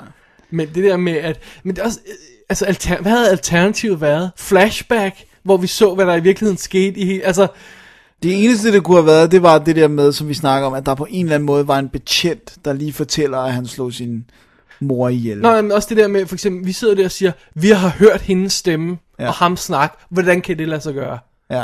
Det har vi jo brug for, rent faktisk brug for at få at vide, ikke? Jo. Nå, men, og så siger øh, psykologen det. Nå, men han, samtidig vil han have samtaler med sig selv. Det var lidt kluntet, ikke? Jo. Øh, Ellers kunne man gøre det sådan Six Sense style, hvor man ser alle klippene igen, sådan som de i virkeligheden foregik. Nå ja, det kunne man selvfølgelig have Hvor man gjort. ser ham stå og snakke med Gud sig ja, selv. det har faktisk været meget sjovt. lave sådan en golem der. Ja. Det, det har faktisk været meget sjovt. Men jeg synes scenen, jeg, på en eller anden måde, så føles det jo meget som om filmen øh, slutter der, hvor han, hvor Sam får fat i øh, Norman Bates Ja. og holder ham op på ryggen, og kjolen ryger af og sådan noget. Ja. Øh, det føles meget som en slut. Men jeg tænker sådan, jeg glemmer hver gang, Nå, nej, nu skal vi lige have den ja. her scene. Plus det er lidt utroværdigt, den måde, så han, øh, psykologen står sådan rimelig følelsesforladt og snakker om de her drab, mens søsteren til Marion sidder der. Og sådan, så, så det du siger er, at han, så, han stak hende, eller han slog Ja. hende? Ja, ja, det var det, han gjorde. Det Ja. var det, han gjorde. Ja. Nu skal I høre det psykologiske motiv for det. Ja, ja, sådan, og hun sidder bare, og hun virker også sådan lidt relativt upåvirket. Altså hun sidder bare og kigger. ja. Ja, det er lidt weird. Men jeg synes scenen i cellen, eller der, hvor han, hvor han har bedt om et tæppe, og så får han et tæppe, og så er man sådan, thank you. det, synes, det er relativt Det lyder som Yoda. Yoda siger thank you, eller hvad? Thank you. blanket I have. Yeah, blanket I am now. Warm I must be. No, anyway. Øh, og, så, og så, jeg synes, det der er det allermest creepy moment i hele filmen, det er der, hvor han kigger op til sidst, hvor han sidder og siger, i won't even swat this fly, Ja. so they, they can say, she didn't even hurt a fly. Og så kigger han op i kameraet, sådan, hvor hans hoved stadig er bøjet, og der kommer det der korte superimposed. Og det lagde jeg altså mærke til første gang, jeg, jeg så, de snakkede i dokumentaren om, at det ikke var alle, der lagde mærke til det. Jeg synes, det er rimelig tydeligt, Ja, ja, ja, at de ligger sådan mommy, ja, der mommy sådan, lidt- ligger sådan indover. en skelethoved der for moren indover. Og så går, går de selvfølgelig videre til slutklippet i filmen, hvor de hiver hendes bil op. Ja. Som er også et super fedt stroke. Men du jeg godt kunne tænke mig? Godt tænke mig, at de begynder at hive næste bil op. Ja, ja, men det, det, det er fedt, men det er sådan, ligesom, det kan vi tænke os ja selv det kan vi tænke os, men det havde bare været et fedt clue. Ja, at der bare blev trukket, man så sådan et over, sådan et, øh, et, et, et billede, hvor man kunne se hele søen, og så flere og flere biler, der Ja. ja. blev trukket op og parkeret på bredden. Det ville være Det awesome. var lidt nice. Men det er jo også samtidig, så fortæller filmen også jo, at der ikke kommer så mange besøgende, fordi hotellet ikke ligger... Der er lagt en ny motorvej, Ja. så, så, så han har også en begrænsning på offer, og det virker også Jeg som også om... sige, hvad der meget kan være i den her sum der, ikke? Ja, Altså, den det er så Der stor, kunne den- være et par andre biler. Ja, og der er også det der med, at det virker ikke som om, han slår alle ihjel. Han slår Marion ihjel, fordi at hun pirker til status quo omkring den der illusion, han har med, Ja. moren stadig er i live. Ikke? Og så slår han selvfølgelig detektiven ihjel, fordi han er ved at opklare det. Ja. Så, så det virker ikke som om, det bare er hver person, han møder, ved han så ihjel. Nej. Der skal noget trigger til, ikke? Så jeg, jeg har jo Psycho, og jeg kan sagtens finde på at se den igen. Men er historien ikke lidt banal? Altså? jeg ved godt, at nu smider jeg et kæmpe bombe. Men altså, hvad altså, Hvor meget er der historien andet end en mand, der er, er blevet skør efter at have slået sin mor ihjel? Det er så fedt undervejs, da, da du så den, og så sendte du en sms til mig. Wow, der er ikke særlig meget historie i den her film. Nej, det er, det er der ikke. Det, det, det er ganske rigtigt, men altså... Det er en lille historie. Det er det. Men det skulle også være en B-film. Det skulle også være en lille B-film, og ikke? lad, os, lad os ikke lægge skjul på, at det er ikke fordi, at jeg ikke synes, den er teknisk flawless, for selvfølgelig ja. er den det. Men historien er ikke nogen stor historie, men det er heller ikke det, den skal være, for den er jo også baseret på en, en tydeligvis en Schlock-roman, altså, øh, hvor det, han ikke bare slår Marion, altså morderen slår ikke bare Marion Crane ihjel i bogen, han hugger hovedet af hende, og er en lille tyk skaldet mand, der, altså sådan, du ved, så de har alligevel gjort den lidt mere glamourøs ved det, er en, altså Anthony Perkins var en flot mand der, synes jeg på det tidspunkt, ja. øh, så de gør sådan alligevel nogle greb for, at den er lidt mere Hollywood, end bogen i hvert fald øh, virker som. Indeed. Men hvor meget favorit er den for dig? Nu vi også så snakket om at lave vores top 10'er. Altså, Altså den... Øh, Birds vil jeg som sagt være nok, nok nummer et. Vertigo vil være over. Øh, North by Northwest tror jeg også vil være over. hvad med Rear Window? Øh, Den har aldrig været Den så har du aldrig... Nej, det er rigtigt, den har du ikke set. Den igen er også ret simpel historie. Men, Det er... Altså, ej, ej, det, jeg tror måske, den vil være på top 5. Det, det, det, nu kan jeg ikke lige overskue hele hans CV i hovedet sådan her, lige her. Men der er jo også noget som Rebecca på hans CV. Den har jeg aldrig.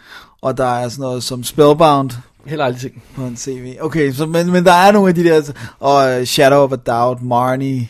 Åh, oh, kæft mand. Han har bare lavet så mange sprøde film, altså. Men Psycho er også brød. Psycho er sprød. Og den er nok også med garanti på min top 10. Men om den er på min top 5, Øh, måske i bunden, eller i starten af, eller i midten af top 10 der. ja. Deromkring ligger vi. Alright. Alright, ja, okay, lad mig sige det sådan her. Det er en god, nu har jeg en god pointe. Ej, ej. Jeg synes, det er sjovere at se dokumentarer om, og læse om Psycho, end det er at se Psycho. Efterhånden. Efterhånden, de er, synes jeg, fandme også gode, de her dokumentarer. de er virkelig gode, og der er også, øh, bare den, øh, den vil jeg også virkelig anbefale, den bog, hvor øh, Truffaut interviewede Hitchcock, hvor hele bogen er, så, altså den sektion, der så er om Psycho i bogen, det er også fremragende stof. Altså. Øh, nu fik jeg ikke tjekket ud, men står her på Blu-ray'en, at der er Hitchcock Truffaut interviews. På, her. Det må være, Er- er- noget- er det- jeg ved ikke om det er som, som tekst. Bliver det optaget? Det må, noget af det må så være blevet optaget. Huh. Der er også, jeg ved ikke hvor meget, de, der, der var jo sådan en legacy disk, der kom med todisk udgaven af DVD'en. Øh, og der er, hvor Ingrid Bergmans datter interviewer Hitchcock. Det er rigtig godt. Okay. Hvor han, når hun stiller ham et spørgsmål, så er han sådan helt vildt glad for at kunne svare sådan til den lille smukke pige. Sådan, oh, I will tell you now the answer to your question. Og sådan. Ja, ja, ja, han er en lille smule gusten nogle gange. Det, det, det er hagen, der gør det. Jeg tror, hagen, det er han, der gør det.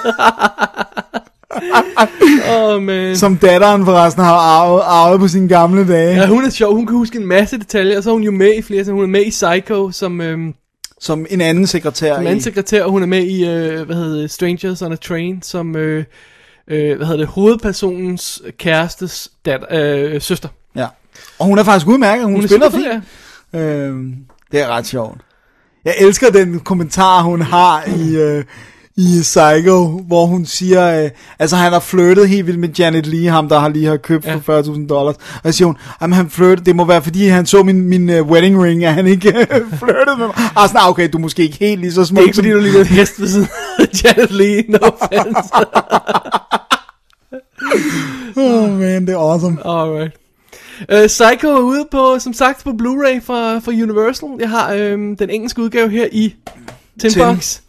Øh, 50 års anniversary special edition. Der er tonsvis af ekstra materiale på. Udover uh, Making of Psycho med uh, øh, interviews som nævnt. Øh, uh, uh, shower scene i, i forskellige versioner med storyboards og alt sådan noget. Uh, archives og lobby cards og alle de her ting. Øhm, trailerne og kommentarspor med, med forfatteren af, af Making of Psycho-bogen. Alt sådan noget der. Masser af guf på. Selve overførselen er sådan lidt... Starten er sådan lidt shaky, hvor der Ja. er sådan lidt, den er lidt for grynet, synes jeg. Der er jo lidt for mange øh, sådan hvide prikker, altså specks rundt Ja. omkring. Det stedet snavs på negativet. Og det holder sådan op efter et stykke tid, og så synes jeg faktisk, den ender med at blive meget pæn. Men, men altså, nogle af de her film er lidt rough at se på nogle gange, når man Ja. ja. smækker nogle af de gamle film på i, i high def. Men alt andet lige, så synes jeg, at den her, den, den, når først den kommer i gang, musikken spiller, så, så synes jeg, den virker okay. Ja. Jeg kan godt trænge til en mere kontrast i billederne. Den virker lidt svag nogle gange. Øhm, eller mat, vil jeg sige. Ja, jeg så DVD'en, øh, fordi jeg ikke har fået fat i Blu-ray endnu, og den var, Lidt rough. den var rough. Altså, det var, det var også klart værre i starten. Øh, især også selve, bare selve credit-sekvensen øh, var helt vildt rough. Ja. Altså. Ja. Men der er en ting, vi ikke har nævnt, Hvad som det? jeg synes er en skandale. Det er lige så meget mig selv. Bernard Herrmann score. Åh, oh, der er en anden ting, jeg også vil nævne, som okay. er en skandale. Okay, må jeg lige nævne Bernard Herrmann score? Gør det. Altså, han havde ikke særlig mange penge øh, øh, den her gang, så i stedet for at bruge et fuldt symfoniorkester, så er det kun stryger. Øh, og det, han, det er så effektivt. Jeg synes ikke bare det der klassiske, hvor de, hvor de nærmest bliver knivstik, Ja. Jeg synes også det der tema, der er, når hun kører, for eksempel væk fra politibetjenten, det der, sådan, hvor der er sådan nogle dejlige løb og sådan noget. Ej, det, det er brilliant. Og det var jo ham, der lavede musik til morscenerne, for det havde Hitchcock sagt, det skulle være stille. Og så sagde han, prøv lige at høre det her. Ja. Og så var han så, okay. Og han, det, efter sine så var, er der en eller anden samtale, hvor Bernard Her- Herrmann sagde, men du har jo sagt, der ikke skulle være musik. Hvor han bare sådan sagde, uh, my mistake, young lad, my mistake. Altså et eller andet i den stil. Han har ligesom taget det på sig, det var forkert. Det, det lød bedre. altså, Hitchcock virker som om, han, han, altså, han vil have tingene, som han vil have det, men øh, for eksempel, øh, øh, hvad hedder han, øh, forfatteren, Joseph Stefano, ja, øh, fortæller også på et tidspunkt, at hvis han kom med en god idé, jamen, run så den ind i filmen. Altså absolut, ja. der er ikke noget der, der er ikke noget, der vil tage æren for noget, eller noget som helst. vel? Nej. Og hvis han havde en god idé, han ville kæmpe for, så skulle han selv kæmpe for den. Ja, Ja, for- Hitchcock ville ikke stille sig op og kæmpe for den, Nej. fortæller han om. Øh, det er super fedt. Ja. Så øh, jeg, jeg vil sige, at det er, det er et af de scores, man næsten kan have i sådan, på CD i sådan en lækker. Men det er ikke sådan, at jeg vil høre. Nej, men, men øh, jo, jeg kan godt lide det der, dø, dø, det, det der Ja, ja, rejsetemaet sure. der, men, men ikke mor-temaet. Nej. Så får man sgu et chok øh, John Williams action score musik, det er også bare sådan buller og brav. Ja, det, det, det, det noget, tager de heller ikke så tit med på CD'erne. Åh, jeg synes, der er lidt for meget. Er det ikke? Du havde en anden ting, som du også synes var en skandale, vi ikke har nævnt. Remaket. Det, er en sk- det, det, det har jeg ikke set, faktisk. Gus Van Sants øh, 1998, tror jeg det er. Ja, det være rigtigt. Shot by shot remake. Jeg kan huske, jeg så, jeg tror det var halvdelen af det. Og da jeg kom til scenen, hvor han kører på en vej, og der pludselig er en ko foran af en eller anden parent re- no apparent reason, og det er nærmest det eneste ændring, han har lavet i. Ja, det er så underligt. Jeg vide, om jeg rent faktisk så den hele, og bare har fortrængt det. Men Ej, den, den, øh, var det ikke en shot-by-shot remake? Hvor kommer den der ko så fra? I have no idea. What? Det er weird. Men, men også bare, hvis du vil lave den shot by shot, hvorfor så gøre det? Ja, hvorfor? Kom ja, han det var med- fordi farve. Ja, men kom han, var det den eneste begrundelse? Ja, Psycho til moderne publikum. Og bestemt så synes jeg absolut Vince Vaughn, han er rigtig godt bud på en skuespiller, der kan spille lige så godt som Anthony Perkins. Not. Er det Vince Vaughn, der spiller? Jeg troede, Vince jeg, jeg havde fået det til Vincent D'Onofrio af en eller anden grund, for han kan godt være creepy. Ja, øh, nej, nej, nej. Nej, Vince Vaughn. Og er det Anne Hesh, der er Det kan jeg huske, det er. der er Janet Leigh. Ej, det Heller er ikke bare- helt. Det er også misguided, som noget kan være. Ja, men den blev heller ikke et hit. Det gjorde den i hvert fald ikke. Nej. Too bad, so sad. Du er så sagde. Så det var uh, Psycho. Det var Psycho, og der er masser mere at snakke om, men altså, man må også, man, øh, hvis man øh, kan lide filmen, så kan man jo dykke ned i det på, på nettet. Der er fantastiske resources der, og alle de her historier, og også i bogen, som sagt, og ja, og se dokumentaren og sådan noget. Der er, Der er virkelig meget at tonsvis, gå for, og- ja. Ja. Så masser at tage fat på. Dennis, tid til break. Jeg tror, det er det. Slut på vores øh, Hitchcock for denne her omgang. Det var bare sådan en lille øh, øh, smagsprøve af nogle af tingene, som vi ikke havde haft fat i før her i showet. Og, øh, og det var det. Ja, så skal vi jo til quiz-sektionen. Åh, programmet. det skal vi nemlig. Går lige her. Good afternoon. Here we have a quiet little motel, tucked away off the main highway, and as you see, perfectly harmless looking. When in fact, it has now become known as the scene of the crime. This motel also has, as an adjunct, an old house which is, if I may say so, a little more sinister looking, less innocent than the motel itself. And in this house, the most dire, horrible events took place. Yay, så er vi tilbage igen, Dennis. vi skal have lydquiz. What? Yeah, I'm excited. Du er meget excited, det er godt. I have good news. We have good news. Mm. Nå, først Dennis. Ja.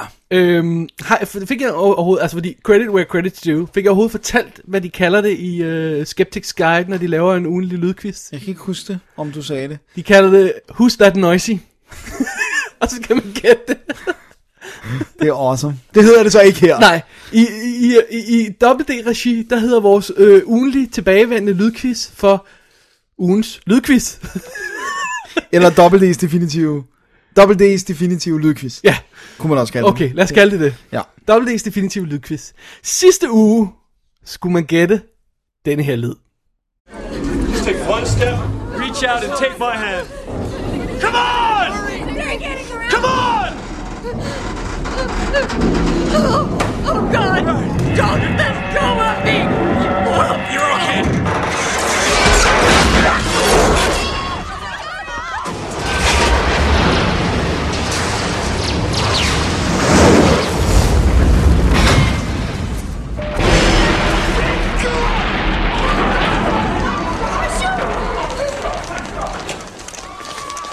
Was it good for you? Oh, it's great for me. It for you, honey? Elevator dropped. Oh, good. That's good to know. Som man kan høre, så fik jeg lige smækket lidt ekstra lyd i starten og slutningen øh, på klippet her, så man havde en idé om, hvad det var for en lyd. Det var, som der var i sidste uge. og måske Ja. det var lidt tydeligere nu her, det, men det er selvfølgelig fra Speed. Ja. Ja. Og øh, der var ingen, der gættede den. det var måske lidt for svært. Det var lidt svært, men det, det var... Øh, Vi fik en, ma- en masse bud. Ja. Øhm, Judge Dredd, for eksempel. Ja. Phantom Menace. Mm. Backdraft. Oh ja, den var god. Ja, ja. Og øhm, det der var clue, det var elevatoren falder, falder ned, og så er der en kvinde, der råber, my shoe. Ja, fordi hendes sko ryger af. Hun bliver choppet af, når Keanu Reeves hiver hende øh, ud af elevatoren. Ja. Øh, så hvis man hører rigtig godt efter, kunne man måske godt have dækket den.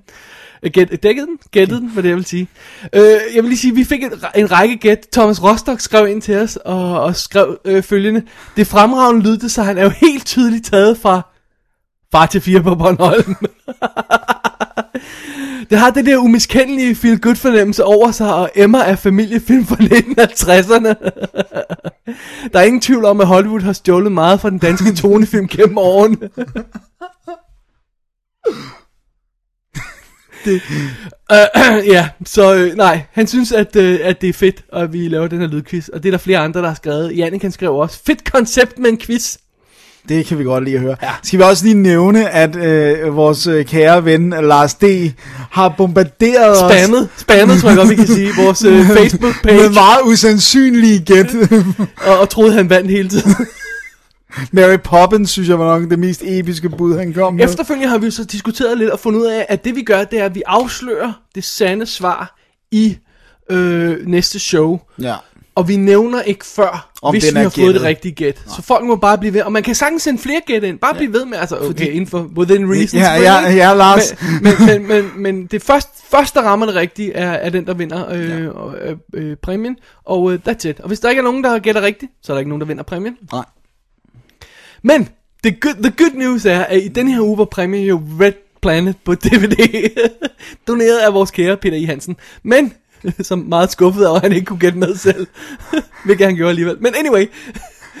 øh, næste uge, næste ja. omgang, der bliver præmien, synes jeg selv, lidt mere interessant. Ja. Forstået på den måde, at der kan man vinde Enemy Mine. Oh yeah.